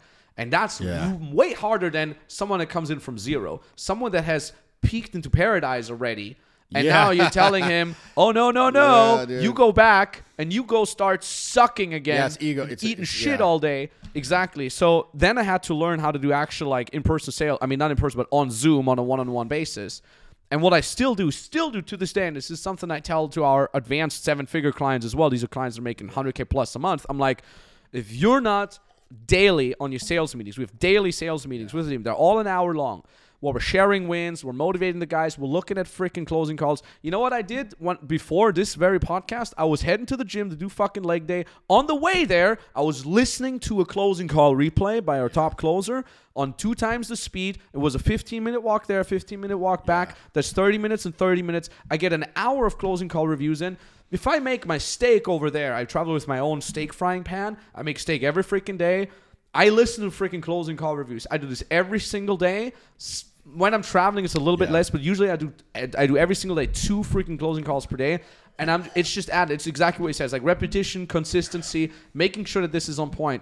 And even our top closers, our top closers that are forty-four percent closing rate, I still listen to their closing calls and I still find shit that it can get, that it can make better. And the funny thing is, business owners come to me and they're like, oh, you have to dick around every day for an hour to fucking talk to my goddamn closing team. I'm like, that one hour that you spend is making you so much more money than anything else in the fucking world. Like, yeah. it's making you more money than a fucking video. It's making, it's such high leverage. Just the fact that you're fucking step. And the thing is, I didn't yeah. even know I know fucking sales, because all I did was go sales off stage. And then all I never did a, I, I mean, I did maybe four or five closing calls myself, completely by myself. But what I did was doing twelve years of fucking personal development and dating advice. So I'm listening to these closing calls and I'm like, I've never really done closing myself, but I can see prospect is uncomfortable here. I can hear a prospect says this one little comment here that are that they're saying that, that makes the steps look boring and so on and so forth. So I'm like, you guys don't see this? You closers who've done two thousand closing calls? I see this because I have years of dating advice behind me yeah. where I was meticulously trained on paying attention to every single small nuance that the person that I talk to yeah. is dropping. So I'm like, this, this, and this. So I'm basically kind of teaching dating advice, personal development yeah. advice to my closers, just to teach them empathy, listening, and doing the right thing in the right moment. Perspective taking. Exactly. Like, like yeah, all it's that crazy. Stuff. You know, it's interesting you mentioned that, because, like, for example, our, our buddy Derek, who used to work with us, he was always on the sales yeah. every day. Like, daily he was talking to those guys. Daily. True. And, and that was, like, the main focus for him was just, and that's why he was so successful at it. True. You know, and, and so, yeah, I mean, really, and it's kind of interesting because, you know, with that dating, it's like you're, you're, it's really these understandings about human psychology yeah. that are permitting you to, again, just have, have like an emotion, like an, an empathic accuracy where you can read wh- where they're at. And, you know, when do you, do you need to back off a little? Do you need to go harder? Do you need to pull the trigger? Do you need to fucking, you know, build a bit more trust, et cetera, et cetera, et cetera. But, you know, it's interesting to think, because when we were doing it, like the focus from, like, what's that old saying in business? There's three kinds of people. There's like the artist, the entrepreneur, and the manager, right? And so when we started, we were like full artist. Yeah, full like, on. like, like, okay, I want just to make the best program. Yeah. I want to fulfill. But again, one thing I've been learning more and more and more, like as over the years, is just fulfillment is not growth. Yeah. Now, on the yeah. other hand, you have some people who are just, their fulfillment is complete dog shit. Yeah. Like, like literally they'll have some kid write the yeah. program for them, and then they like, and then they hire some coach that's just like not even good. Yeah. And then they won't even go on this, like the, say it's a, like a mentoring program. They won't even go on the fucking calls. They have yeah. like some little rando go on the calls, and then yeah. the, the people are like, "What the hell is this?" Well, word of mouth's going to spread on that. Like, exactly. You know, their program fucking sucks, and it's it's not what it's cracked up to be. I mean, Seth Godin even says like one of the best ways to promote your program is by having a real good fucking program. Yeah, but then on the other hand, like I, I feel like I I've, I've often been in the The opposite, like fulfillment is not fucking growth. Like, mm. so when I'm running a boot camp, that's like, you know, fifteen hours. Like, that's like that's like a Friday, a Saturday, and a Sunday that I'm not growing. Yeah, you know, that I'm not working on the business, and, and so, you know, it's you got to have you got to have both. But I think that, you know, the focus was like, well, I'm I'm fulfilling the programs. I'm doing the programs are amazing. You know, you'll get that word of mouth. And to be fair, you know, you do have that kind of like legendary status from doing that over time. And people are going to work with you again and again and again and again. Like, again, it's it's funny. Like, nobody really talks shit shit about me, like, that I've seen. You know, even like the biggest fucking haters that have like their own channels that they dedicate to hating. Like, there's this, this one guy who we won't name, but like, you, you probably know who it is. But he's like, this fucking guy sucks. Has like whole channels, like skits about us and shit. Like, da, da, da, da. But then he, he was like going through the, pro- there's like one, somebody said to me, I don't really watch that kind of shit, but like he's going through like the roster of products at our company. And he's like, oh yeah, this fucking shit, this fucking shit, this fucking shit, know. this fucking shit, this program, garbage, this program. And he gets like, Jeff, he's like, oh, Jeff's cool. Anyway, I'm like, I'm like, yeah. Cause like I, I was like, really? I was like, I was, I was like, oh, he's getting to mine. What's he? What? What shit's he gonna talk about mine? I was like, oh no, he, all right. You know, because like I've always been like trying to be like really O G, like keep it, keep it fucking real. Yeah. But you know what? I want to. I'm curious what you think about this, because I, I, um, and this is kind of like on a tangent now, but you know, obviously the big topic these days, it's like A I, Chat G P T, blah blah blah blah. And I, it's funny too, because I see a lot of these like sales guys trying to like write copy with Chat G P T, yeah, yeah, yeah. And it's so like, for me, I can spot that shit from a mile yeah. away. It's like, it's got a very, especially now it's been out a while, it's got a very like certain, it's got this weird vanilla voice. tonality yeah. to it. I, I have a funny story about that. I had this client actually in the dating uh, niche. They think I can just make Chat G P T do all my emails. Literally. And, and he's like, what do you think about my V S L script? And I'm reading it, and I'm and it starts like the first three paragraphs. I'm like, this is so generic. Like, yeah. I help you the dating life of your dreams. And I'm like, this is way too generic. Like, especially nowadays, as dating coach, you need to, you know, yeah. your method needs to be specific, end result needs to be specific, and target audience needs to be specific. And then like I'm reading it, and I'm like, wait a minute. Did you have ChatGPT write this? And he's like, how did you know? And I'm like, because it's so fucking generic. And that's what people think, because I actually think ChatGPT can be great at copywriting. Yeah. But what every lazy fuck does is they're like, hey, ChatGPT, write me a five-minute script about the thing. And then ChatGPT spits it out, and they're like, oh, my God, this is amazing. Copy-paste. Copy-paste, yeah. And when in reality, you're like, okay, you read it, and you're like, okay, uh, this is too generic. Make it more emotional. Add a story about... Uh, my beginning, humble beginnings. When I was eighteen, yeah. I got rejected by the first girl in high school. Uh, make it shorter there. Make the second paragraph more snappy.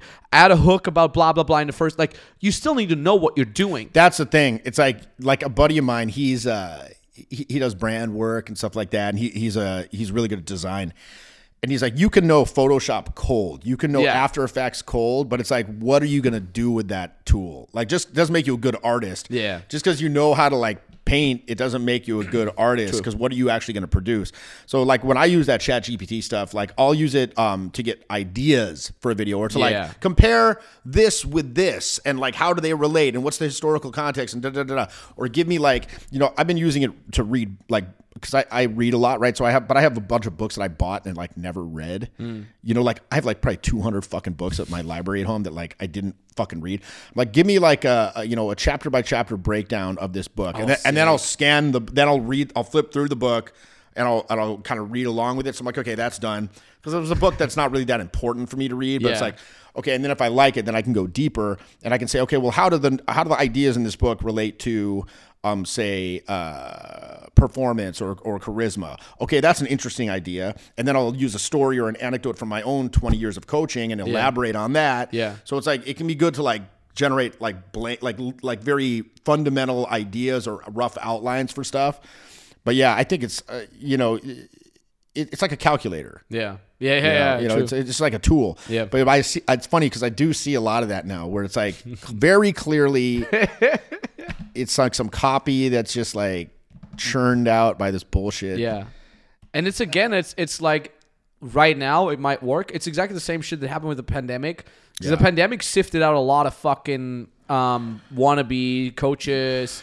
And uh, we, we call them like uh, like sun, sunshine weather closers. They can close when the weather is sunny, you know? Yeah. And it, it's kind of like to relate it to the idea of, of uh, social dynamics as well. It's like every guy, like imagine it's your fucking birthday and on your way to work, some girl smiled at you today. Yeah, every guy can have great social success when it's a, their good day. Yeah. When it's their birthday and someone smiled at me and they're good. The, the real people that actually get skillful at this, they're able to snap out of a shit day and yeah. still get great results, still be social and all that. It's exactly the same with what the pandemic did. It's like all these wannabe coaches that were just dicking around, all of a sudden, swoosh, out. And the top fifty, twenty-five percent, all of a yeah. sudden, they grabbed that market share that's now empty, that's now left over, yeah. and they became even bigger.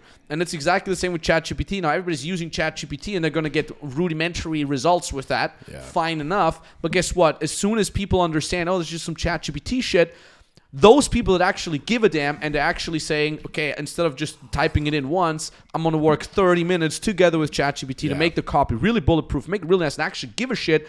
Those are going to be the people that are always going to be prevail and then grab that leftover market share that is just being left over by all the fucking idiots that are going to give up after a short yeah, time. Yeah, you know what it's like? Um, how people would complain back in the day about Tinder, and they're like, well, Tinder, there's so many dudes on there, yeah the the signal to noise ratio is so bad, and you, it's hard to get noticed, and this, that. But I always viewed it as, well, most of those dudes on there are morons. Yeah, yeah, yeah. And so it's a it's an example, it's it's a chance to shine in contrast. Exactly. It's actually, yeah, it's, it's the same principle. It's actually in your advantage. Yeah, so it's very, very, very true. I always bring this this funny story up from my from my high school days. Like, There was this like really nice looking Christian girl in my class, like literally looked like an angel, like blonde, long hair. She would always a have a trad wife. Yeah, yeah. She would literally have like both her hands yeah. at the table. Just would always sit in freaking first row. Mm. And if she would do well, everybody's like, yeah, of course. I mean, look at her. She's a yeah. proverbial angel, never talks back. Proverbial. And then they had they had this like Max Tornow guy, this like long hair, Metallica shirt, cut off the own sleeves. And I, I saw beard. the I saw the the photos. Yeah, yeah. You saw the yeah, photos, yeah. and then and then. I would do well, and they're like, holy shit. Yeah. Did you hear that? Teachers literally would talk about yeah. this, like, did you see this, this crazy metal kid with the long hair? He looks like a school bully, but he got an school A. At the, uh, he got an A at the bio- biology class, you know? So yeah. the contrast yeah. was much, much stronger. That's exactly the same on Tinder. It's exactly the same if you're a coach, and you're like, especially in, in, in crowded niches like fitness, dating, and so on and so forth. If you're able to stand out, you're actually letting the shitty work from all the wannabes yeah. help you yeah, because you're standing you. out in contrast. Yeah, and uh, yeah, we're gonna I, again we're gonna see that. And, and the thing is, like, we've been doing this without the benefit of those things. Yeah, true. For so long yeah. that now we have the skills, and if we add that on, mm. so it's yeah, it's not gonna absolve you of work, or it's not gonna absolve you of of of having to actually put work in, but. Yeah, it's been like tremendously helpful for me um, just to, to use. And, and it's one of those things I saw it and I was like, as soon as it came out, I'm like, well, the first things that I did, I'm like, write a, a story about Trump and like going to finding love in a Japanese high school or, and so, you know, like weird stories about, the, and he's a vampire, you know, like, and it, it put out these weird stories, like with Garfield. And he's gay, and and, and it, it, it, you know, stuff like that. Just challenge ChatGPT. Yeah, but I mean, literally, we're just using it to do dumb shit like yeah. that. that. Like the guy who showed it to me, I don't know if you remember this. This this kid, we call him Gandhi, no, and he was this know. assistant of mine, who he worked in tech, and he made like he, he had some arcane knowledge of of like some kind of very specific like legacy system or something. So he worked, and he was making like two hundred fifty thousand a year, not even going into work type no of thing. Shit. No shit. Yeah, I, I, have I ever met him? I don't think. Uh, yeah, he, he he like lived in my house for, for a while, oh. and um, and he uh, got involved with us. He started doing everything, and then and then he went to uh, Burning Man with Evil Jimmy, and they took the van there, and then he never kind of he kind of never came back. Oh, he and, got he got and from on some acid or something. He got something, and he started doing these like guided shaman trips over oh, in Berkeley and shit. No shit. And then he's like he's like yeah, man. I'm moving out. I'm renouncing material possessions. Uh, do you want my Mercedes? Oh, and I was like, sure, I guess. Are you, are you sure about this? He's like, yeah, I don't care. I don't want this shit no more. And it was sick. It was like an S L K two thirty, and it was like a like a a, a drop top, hard top convertible. Oh shit! Yeah, it was awesome. I'd take that shit. Like I'd be like, take it up to Napa, top down amongst the vines. I remember one time I I, I went out. You still have that car? Well, no. What happened was I I um. So I, I had the van, and then I had the the Mercedes, and I would. I remember this one girl I met her, and I this actually became my girlfriend for a couple of years. I, I, I met her, and I picked her up, or uh, you know, was on Tinder or whatever. I met her, and then we I took her home in the van. Yeah, and we hooked up, and then I was like, "So you want to see each other again?" She's like, "Yeah, yeah, cool." I'm like, "How about dinner?" And then the second time I pick her up in the Mercedes, she's like, "Wait, what the hell's this?" She's like, "I thought you drove that van." I'm like, "Yeah, that's just for fun. This is my real car." And then she's like, she told me later, she's like, I knew that you were a fucking joker when you did that shit. Like, oh, here he is trying to do some little thing, oh. look like he's cool. Like, she's like, I knew, I knew he was, he was doing some shit. But then the funny thing was, I, it got to the point where I got so sick of, um, like, kind of playing the musical chairs with the street, clean, the parking, ah. you know, because you got to move it around so you yeah. don't get a ticket and stuff like that. I'm like, I got to get rid of one of these fucking cars. And I was like, well. Got to keep the van. Oh, so, so I got rid of the douchey sports car, and then I, and then I gave I gave I gave the, the Mercedes to Evil Jimmy, and then he just destroyed it within six months. It was just yeah, it was just destroyed, like like just drove it into the ground, like fucking what crashed, fuck? You know, moron. And then so yeah, that was that was the end of that. But I forget why did I bring that dude up. Um, What were we talking about? ChatGPT. He showed it to you. Oh yeah, he's the one that showed it to me, and he was like making it do weird stories about Trump and going to high mm. school in Japan. Like, and so, you know, that's what I. But as soon as I saw it, I was like, "Yo, this is going to be something special." You yeah. know, like you should start to learn how to prompt this and yeah. and and use it for different little things. And I use I use it every day. Yeah, it's amazing. Day, yeah. We also teach this to our clients because, you know, not everybody knows how to copyright it's, or, you know, create, create, yeah. create client magnet posts. So we're like, use it. But again, you need to be taught how to use it. Yeah. And it's funny. It's because Because you said like you you started using ChatGPT just to fuck around. Yeah. It's exactly what we used the internet for in the beginning. Yeah. Like nobody was like, cool, let me whatever learn access yeah. the documents. We would just be like, oh, like let's check out U F O websites and like crazy conspiracy shit. And like, oh, look at this Osama bin Laden's face on a bikini girl. You know, like that's what the internet used to be used for, just to yeah. joke around. Just to dick Osama around. Osama bin Laden on a bikini. Like I was, oh, yep. Like I remember. Do you remember these A I. These JavaScript games where you like? You, do you, you remember this? Maybe it was not your generation, but it's like these browser games you could play on the browser, like Rooftop Skating, where you just have like the stick thing and you would I play. I mean, they have it like Google, right? With like the exactly. little dinosaur. Yeah, the shit like that. Yeah, like yeah. that's what we used the internet for. Yeah, it was not used to like spread a message, create a following, do business. Like well, freaking it's business. Funny because I'm I'm like almost fifty now, and so I remember when internet first came out. You know, literally, you know, we had dial up and all that shit, and then like little B B S systems and. If you wanted to download a picture, you just leave it on overnight, so you get your JPEG in the morning. Like, yeah, like exactly. literally, literally, like a song. You download a fucking well, song then that, two that, hours. That even came later. But I had friends who got involved with it back then, and they just got some entry level little network administrator thing. And now these guys, you know, again, it's twenty years later, and now they're making a quarter million a year. Yeah. You know, and and they barely go into the office. You know, yeah. they, they're just. Because they got started in it, you know, and I'm like, damn, I wish I got started. Hell, in two thousand eight, two thousand nine, I remember one time I was sitting, I went to San Diego and I was staying with these two guys and who kind of hosted me up. I was running a program there and I was in their like, you know, guest room mm. and there was some computers that were just like running there. I'm like, what the fuck is this? And I go, it's called Bitcoin. Oh, I'm like, what the fuck is that? They're like, uh, it's like, the, it's a cryptocurrency and it's going to be, I'm like, oh, that sounds weird. They're like, yeah, you should do it. I'm like, oh yeah, yeah I'll do it. Oh, and those guys are fucking multi fucking, they're like tens of millions of dollars now. Yeah. And they're fucking morons. Like these guys were fucking, More, they're not like some genius guys, yeah. but they just got on the shit. So now whenever I see some like emerging thing where people are like, there's kind of a buzz about it and they're telling me I should look into it. I'm like, don't fuck this this shit up again. Don't, don't in twenty years be like, God damn, I wish I got Bitcoin. Yeah, You yeah. know, so again, this is kind of one of those tidal sort of sea change kind of moments, I think. Yep. You know, but who knows what'll, what what'll develop in it, you know? Yeah, it's going to be very, very interesting. By the way, when's when's your birthday, man? I'll, I'm I'm making it a habit to write down. Uh, January sixteenth, Martin Luther King Day. Oh, ooh. I'd often get that off of school, dude.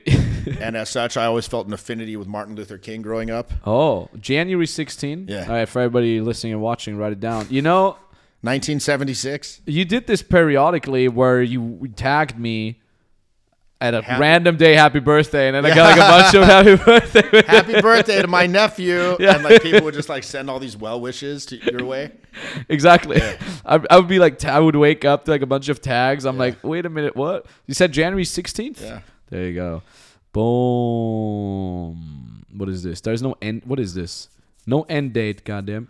All right, there we go. And repeats yearly, yeah. every year, man. What's gonna be your new, your next? Moves. So you're doing charisma. Well, what's in, what's in the bank? Um, basically, I'm. I so I, I when pandemic came out, yeah. I started doing a, an online mentoring because that was one of those things that we had on like the plate for you know the back burner for many years. Like we should really do something like that. But then when pandemic, we were kind of forced to do it. Mm. So I and I had just put out Charisma Mastery, so I cranked I cranked this new mentoring out, and I started doing it. It's an eight week program, but then. Like I, I've been running it for about three years now, literally three years this month. Mm. And so in December of last year, I was like, you know what? It's time for like a rehaul, an overhaul of that, you know? So like, let's break it down, like tear it down to the studs, you know, and rebuild it back up. Cause when you run something for three years, you get a sense of like, okay, what works, what doesn't work. Yeah. Like in the case of you, you're like, okay, these guys don't even have basic, you know, uh, work management, you know, yeah. time management skills. Okay. They need that, add that in. And additionally, you know, I, I take a lot of mentorings and stuff myself. Um, you know, it's one of those things where we like we talk the talk and walk the walk. Like everyone should have a mentor, but it's like I take them as well because I know we can't be experts at everything, you know. So I take it for singing. I took a, a, a oddly enough a crypto thing a while ago, you know, something for the markets, this, that, the next thing. Um, and so I see how much of a demand those those programs like asked on my time. Mm. And like when you're the guy making the program, you're like, it's the shit. They're going to dedicate you. You think that they're just going to dedicate their whole life to it. yeah, yeah, and, yeah, you know, yeah. In the case of business, they probably will, you know, like they probably should. But, you know, in the case of something where it's kind of like this side skill or something like that, it's like, yo, people have a job, they have their family, they yeah. have this other stuff going on, blah, blah, blah. And so I'm like, okay, I, I, I'm going to distill this down to where it's like just as impactful, if not more. But like it doesn't have to have the kitchen sink in it. And then it's missing this. And then I added some challenges and I added like a, a like a book list that dovetails with it and everything and some different homeworks. And basically re-recorded the whole thing, revamped it. So I've been running that this year. And that's been really exciting for me. Like, I'm like, it kind of fired me. I'm like, okay, this is like very impactful. By the end of it, people are like, again, I hate to say they're like a different person, but you can definitely tell the people that put in the work. Mm, you know, that's they're, beautiful. Yeah, they're commu- you can you can see they put in the work and they're on the path, and now they have the skills and the understanding to work on that area for their life by themselves for yeah. as long as they want to. So that's really cool. I'm I'm really excited about that. Um, and you know, just doing cohorts of that. And then additionally, my plans. You know, I wanted. I've always wanted to do. Um, program just about developing humor. Yeah. Right? Yeah. Because I'm not like a stand-up comedian or anything like that. And I'm sure that, you know, there's people that, that do you that. You could be, though. You, yeah, honestly, but, but like, you could be. Dude. Yeah, but it's like, okay, what goes into that? So like like I did with Charisma, my, you know, the program Charisma Mastery, I like broke down into molecular detail yeah. the uh, elements that go into charisma and creating that.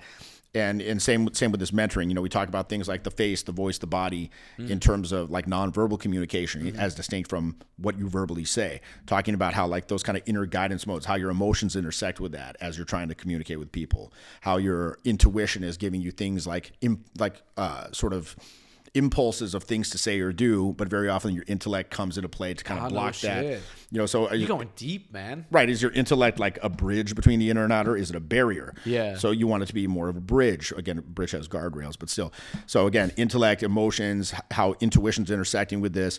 Um, and then going inwards and upwards, like the various skills involved in charisma, like creating energy, structuring things from event to event, understanding where your concentration lies, developing imaginative capacity, developing different ability to, uh, to sort of adopt different stylistic choices when you're communicating.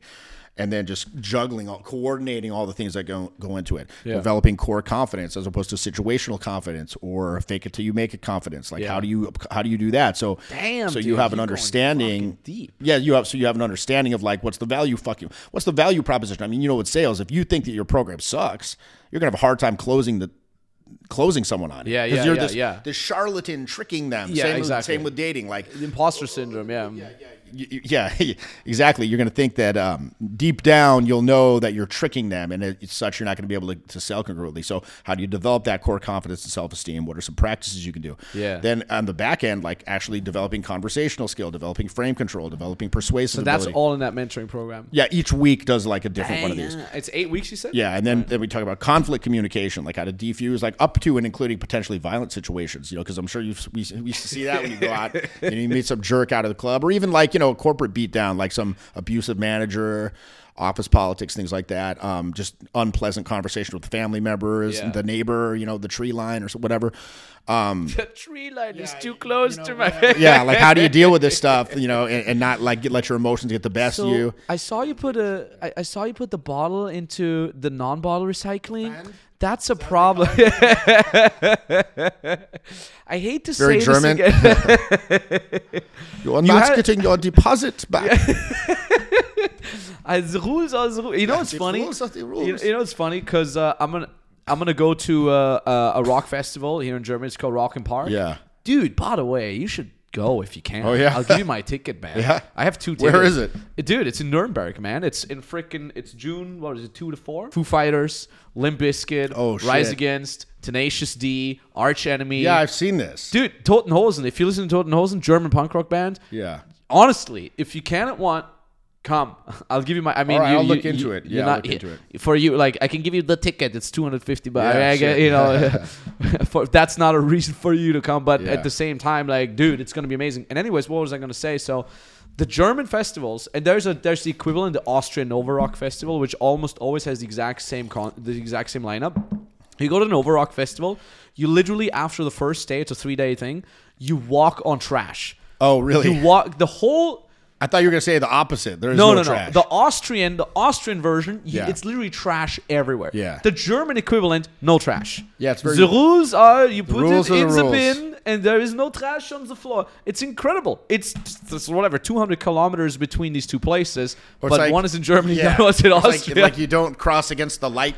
Like uh, what, like, what do they say? It's like uh, uh, Rotgänger, Totgänger. What what the fuck is that? Cross on red, dead on red. Like, oh, cro- de- yeah, cross on red, cross on dead, or some shit. Rotgänger, Totgänger. Oh, I didn't even know that. Also myself. the uh, the the Stoßluft. Stoßluft, yeah. yeah. Stoßluft, Wandel. Yeah. There is no bad. There is no schlecht Wetter, only schlecht Kleidung. No schlecht Kleidung. Yo, you also had. I remember you had the Resonator program where mm. you had this with this uh, with this uh, an elderly um, this woman. W- that's my coach. This woman that did the voice training. That was sick. Yeah. I and you probably did put a lot of elements of that into the charisma program. Well, that's yeah. Like again, there's the the, the week one where we talk about the voice. So we do a lot of like it's like basically twice a week. Uh, you know, we have we have meetings. You know, there's meetings twice a week. There's an yeah. accountability call, and then there's like a, the actual exercise call where we do a bunch of these different exercises. So how many calls do you have per week with your? How many twice a week, yeah. Get two, two per week. Two Sick. per week, and then over the course of eight weeks, and then you know, there's various little homeworks. And those and are with you. And, yeah. Damn. With me personally, and so and, and then so yeah, it's very it's very cool. It's like I said, it's very gratifying. And again, we you know I think that's important. You know, like I said, I'm, I really like fulfillment. A lot of people like yeah. they, I almost like it too much. Yeah. You know, but uh, it's like all right, let's get in there. Let's let's. That's the only way to really get comfortable with these kind of energy uses you fear. Let's just say. Mm. You know, because that's what's preventing, like I said earlier, that's what's preventing people from being charismatic is like the conditioning to not be judged, to kind of stay in your fucking box. Yeah. That's why people have inexpressive face. That's why their voice is just boring. Like not yeah. necessarily monotone, just cadencing. I mean, I, I, I hear it. I'm sure you hear it like when you're on these calls, like with, like I'm I'm on like, like I take a lot of other mentorings and they'll be like, okay, Johnny, what did you learn this week? And the guy's yeah. like, I dude. learned that the the the. the. You're yeah. like, dude, bro. Yeah. Oh wait, it always says, "Can you hear me?" Like, yes, motherfucker. I'll tell you if we can't hear you. Okay. But yeah, so calls twice a week, little challenges and, yeah. and bonuses and stuff like that. Yeah, so it's been really cool. So eventually, I want to do um, where we'd have like a, the charisma mentoring, and then we do a humor mentoring where it's the same eight mm-hmm. weeks, and mm-hmm. again we systematically develop humor, and then I want to do like a, just a broad creativity one. Oh, sick. Like and break down again, like and, and both of these. Break down like what goes into being a creative person, what goes into developing your your capacity yeah. to be more creative or to be more humorous, yeah. you know, and kind of like dig into like all the ver- the various kinds of, yep. of things over eight weeks. But again, that's in the future. Right now, I'm just kind of doing the. Also, I'd like to do a, like a live. Um, Like version, a, yeah, like yeah, like like a live traveling kind of stuff. Because you know, I you know this too. You know, you like to travel. I don't, you know, I don't want to be the Zoom guy. Yeah, you know, where nah, it's just like I said, okay, sit down in, in front of the Zoom every yeah, week. Nah, it's just like that. There's got to be that element. Maybe not as hardcore as I've been doing it, but you know, there's got to be an element of like traveling and meeting people face to face. How do you? How are you traveling right now? Do you have like setup assistance? What's your uh, system like? You know, kind of. I've been doing this so long that everywhere I go, I can like call somebody who's like, "Hey, oh, man, no you shit. still live there? You want to come help out again?" Like, you know, and no shit. It may have been a couple years. Like, so when I came through through here. Um, this time I got this guy like I was traveling through Scandinavia with back in twenty nineteen. He's called Viking because he's like he's like him. a really tall dude. He's yeah. got a big beard. He just looks like a Viking. Yeah. He's just like this really big Norwegian dude. Yeah, so Viking I was traveling with, and then shout uh, out to Viking. Shout out to Viking. He's a funny. He's a funny guy. Very very Norwegian fellow.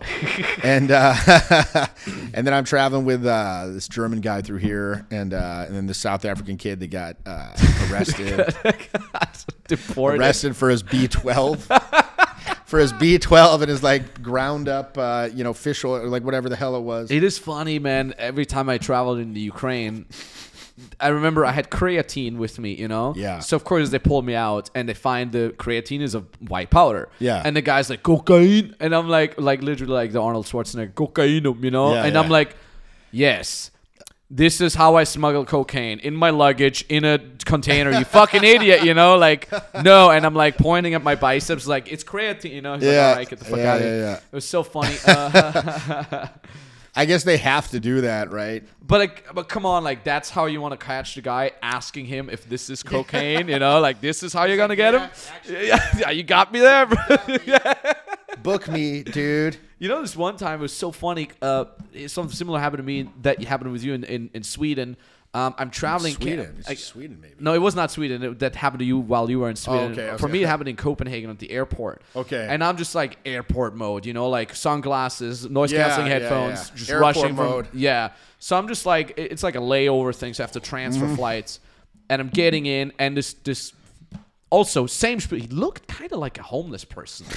Uh, like a little Filipino guy, like Southeast yeah. Asian, like little darker skin. It's like undercover. Exactly, with yeah. like a shitty leather yeah. jacket with holes. Yeah. And and I'm just walking from A to B, and he's like, yo, yo you know, I was like trying to wait. And I'm like, no, thanks. You know, I'm. I, you think he's like trying to sell you something? Exactly. Yeah. I'm like, even though it was at the airport, in my head, in my derm mode, I was like listening to an audiobook, some homeless guy, you know? So I'm just like, yeah, no. Yeah. And he's like, yo. And like grabbing me, and I'm like, what the fuck? And he's like, blah blah blah control like blah, blah random routine Customs check custom bullshit. and yeah. and I'm like, what? No, you're not. And he shows me his badge, right? And same like he's like, it looked fake. So I'm like trying to grab it and look at it, yeah. and he just slaps my hand, yeah. and he's like, come with me. And I'm like, I guess whatever. And then he walks into this side door. Yeah. That he scans his card, you know, he scans his card, beep, and it opens. Like and I'm like, the Durka Durka room. And exactly, and I'm like, holy shit, you are customs yeah, control, man. What the fuck? And then he's like starting to dig in my luggage, and he's like, "What's this?" And I'm like, "This, this is my Rolex." And he's like, "And what's this?" And it's like, "It's my second and my third." And he's like, "What are you trying to sell these?" I'm like, "No, I just like to wear them on different times of the week." Yeah. You know, you trying to sell these? Yeah. Like literally, that's his brain. Like that's he they can't comprehend. Exactly. Yeah. And then and then, and then the he's hell, like, "All right, man. Get the fuck." And then I'm like trying to apologize because I felt horrible. Thanks for like. Talking shit to him. Yeah, and that. I'm like, dude, I'm sorry. I didn't know you're... I mean, you clearly don't look... Because the thing is, he then also talks through his, like, iPhone cable microphone. Yeah. And I'm like, yeah, you're trying to act like this is your... You know, like, usually they have, like, a proper microphone. Yeah. Are you using your fucking iPhone cable microphone? Yeah, like the, the hanging, white one? Yeah, yeah white, like, yeah, what yeah. the fuck? And I'm like, hey, listen, just really sorry. I didn't know. And he's like, yeah, get the fuck out of here. It was so fucking funny, man. You don't believe it when it's really happening, you know? I don't know. Well, it's funny, too, because in those countries, it, I think it's it's kind of like almost good. Maybe they hire specifically people yeah. that don't look like... Well, it's like undercover, know? but but yeah. it's like they have if they have time to do this bullshit, it means that it's probably like low crime there. You know, meanwhile, San Francisco, it's a complete fucking shit show. Like, yeah, how is it now? I bro, mean, how it's are you... so fucking bad. It's so fucking bad now. Because I remember it was already bad when I was there. Like the la- You remember me and Vinny, my old assistant, and we were staying near this park? Yeah. And we just arrived from like fucking San Diego, and him and I, we were going for a run through the park at night. And you're like, yeah. dude, like just the day before, someone got shot with a shotgun in that park where you were running. Yeah. And you know, me, the European, I'm like, what do you mean? Like with a shot? Like, because we don't have gun yeah, violence, yeah, yeah. you know? Look at this. This is this is example. This is what the... Uh, Holy shit. Yeah, I got you, bud. Just Get fire, out of the just street. Fire. Just like fire, trash. Look at all the trash. Oh my God. This is everywhere. Fuck. Everywhere. Oh my God. What is this? Is this like a recycling station? Like no. an improvised recycling? This is what we're stuck dealing with, man. Because they won't remove these homeless encampments. Oh, everywhere. That's why. Yeah. I mean, who the fuck is this guy with this gold chain? He just lives there. He like lives in, in this neighborhood.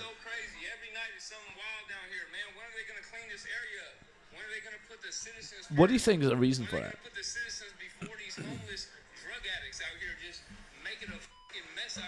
It's literally what he said. It's like it's they just the the policy is just like, well, we don't want to disrespect the unhoused members the of unhoused, our community. Yeah, yeah, yeah. The ho- housing disabled, the unhoused m- members. Like, like literally, they just prioritize that so they can see, like, oh, we're so like caring and liberal. The- Meanwhile, they're like literally smoking crack right, right in front of the cops. Holy shit! Like just smoking crack, like, like just smoking crack next to the cops, and then like the cops are just sitting there, don't even give a shit.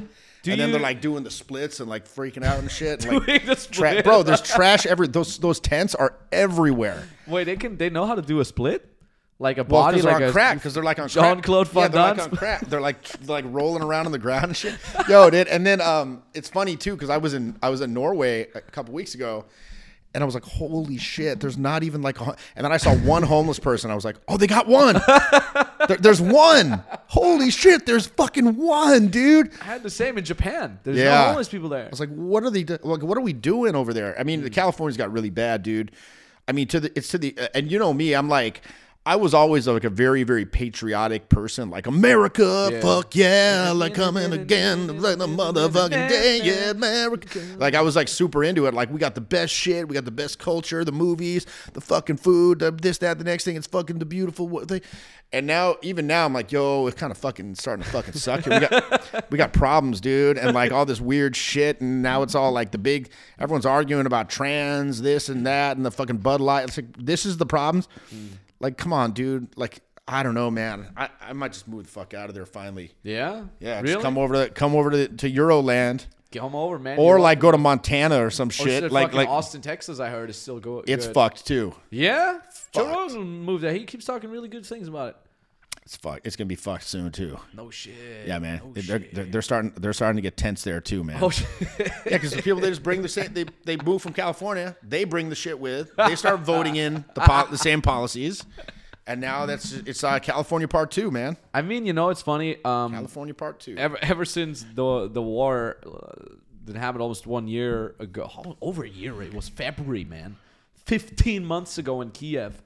Oh, I'm you kinda, had to leave. Yeah, you had to. Yeah. You were living there, right? Right. I still I still got my apartment there, and it's crazy. And funny enough, have I you did, ever been back to the apartment? No, yet? no, no, no. Yeah. I, a drone crashed into the building once, but oh, on, on, like I'm on the twenty-eighth floor, so it destroyed some windows on the lower things. Like yeah, like, I saw it on the news two, three times. Holy my own shit. Place. And it's funny. Be, it's really cool because my landlord's a really cool dude. He loves me because I always pay rent on time, which apparently he was not used to. Yeah, so yeah. I'm like top A grade tenant for him.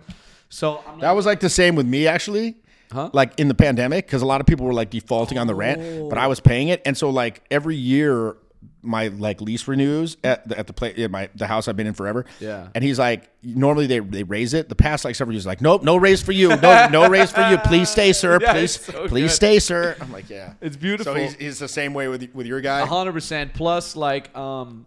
He he follows me on Instagram and she's yeah. a little bit of a fan. Yeah. He's like, can I have access to the program? You know, it's really cool, dude. Shout out to yeah. Bogdan. Love that guy. And I really collaborated a lot with him in terms of like, yo, can you get my stuff out? Yeah. So uh, I've had a couple people that went went to Ukraine and I'm like, hey, can you bring me this? Can you bring me the documents? Can you bring me the hard drives? Because I got a bunch of business documents. So all the valuable stuff got out. And now the last right. stuff was just a bunch of clothes. And I had him just pack them up and send them to me. Oh, wow. And now the the apartment just is just full of crap from our offices and from other people. It's like storage. Yeah, yeah, yeah. It's, so it's like it's Ukrainian like, storage. Exactly. It's like it's like monitors, uh, keyboards, yeah. lights. So I'm just like, okay, all my stuff is out now. Here's yeah. what you want you to do, Bogdan. Either sell it and keep the money because I don't want to deal with it, or donate it.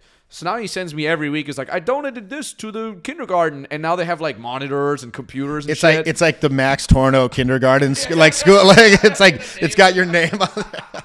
Max like kinder. So it's like really cool. So I still have the place Yo. and, you know, I might get rid of it at some point. But, um, but right, I'm just want, I just want him to get all the shit out. Yeah. So if I do come back, it's like a, a livable place.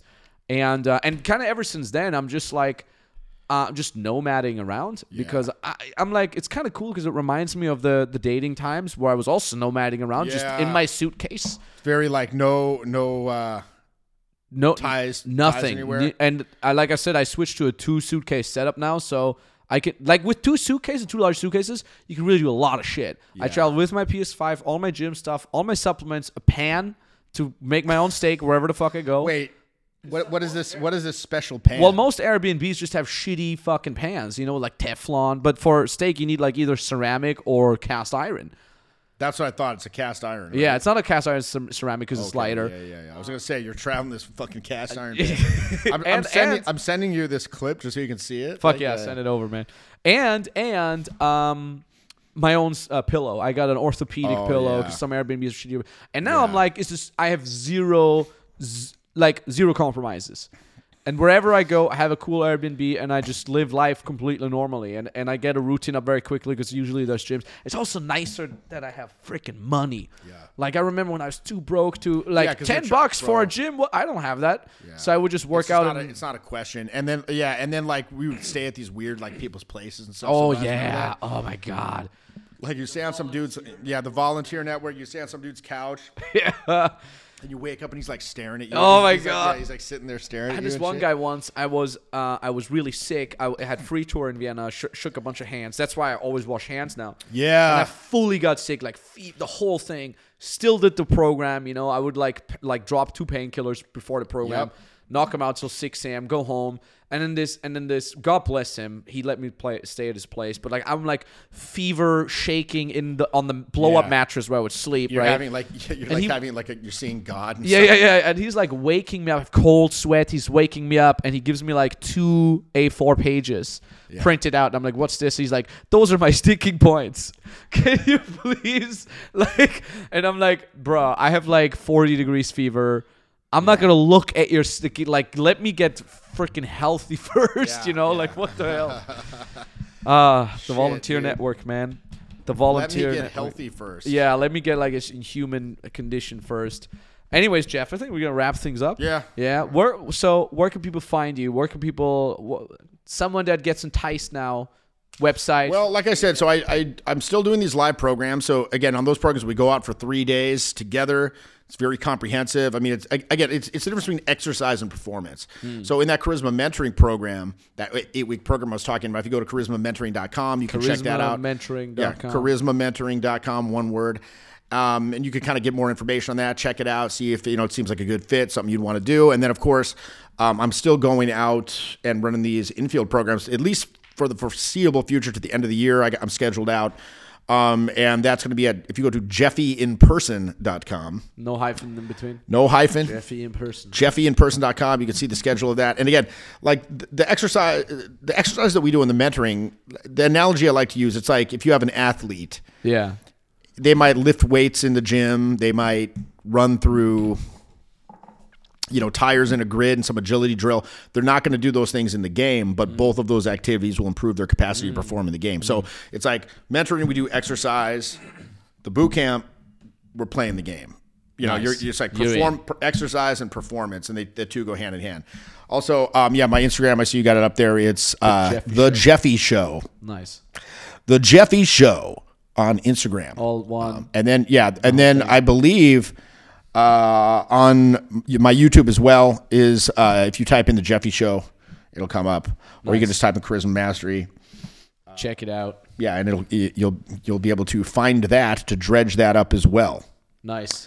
But yeah, man, it's been a, the time flies, doesn't it? When you're it really does, chopping man. it up. It was like what one and a half hour ranting now. Yeah. Thanks so, for being on the show, man. I appreciate the, that. Yeah. By the way, that's another thing that I, I also learned from pandemic. It's like I used to get sick because I take like seventy flights a year as well, and you're like touching all this shit, and yeah. then you're like touching your fist. It's like shaking all these hands. It's like now fist bump, man. If that, and like every step, I'm like washing my hands. Like yeah. I get to the airport, I wash my hands. I yeah. get off the airplane, I wash my hands. Wash my hands. Wash my hands. Wash my hands.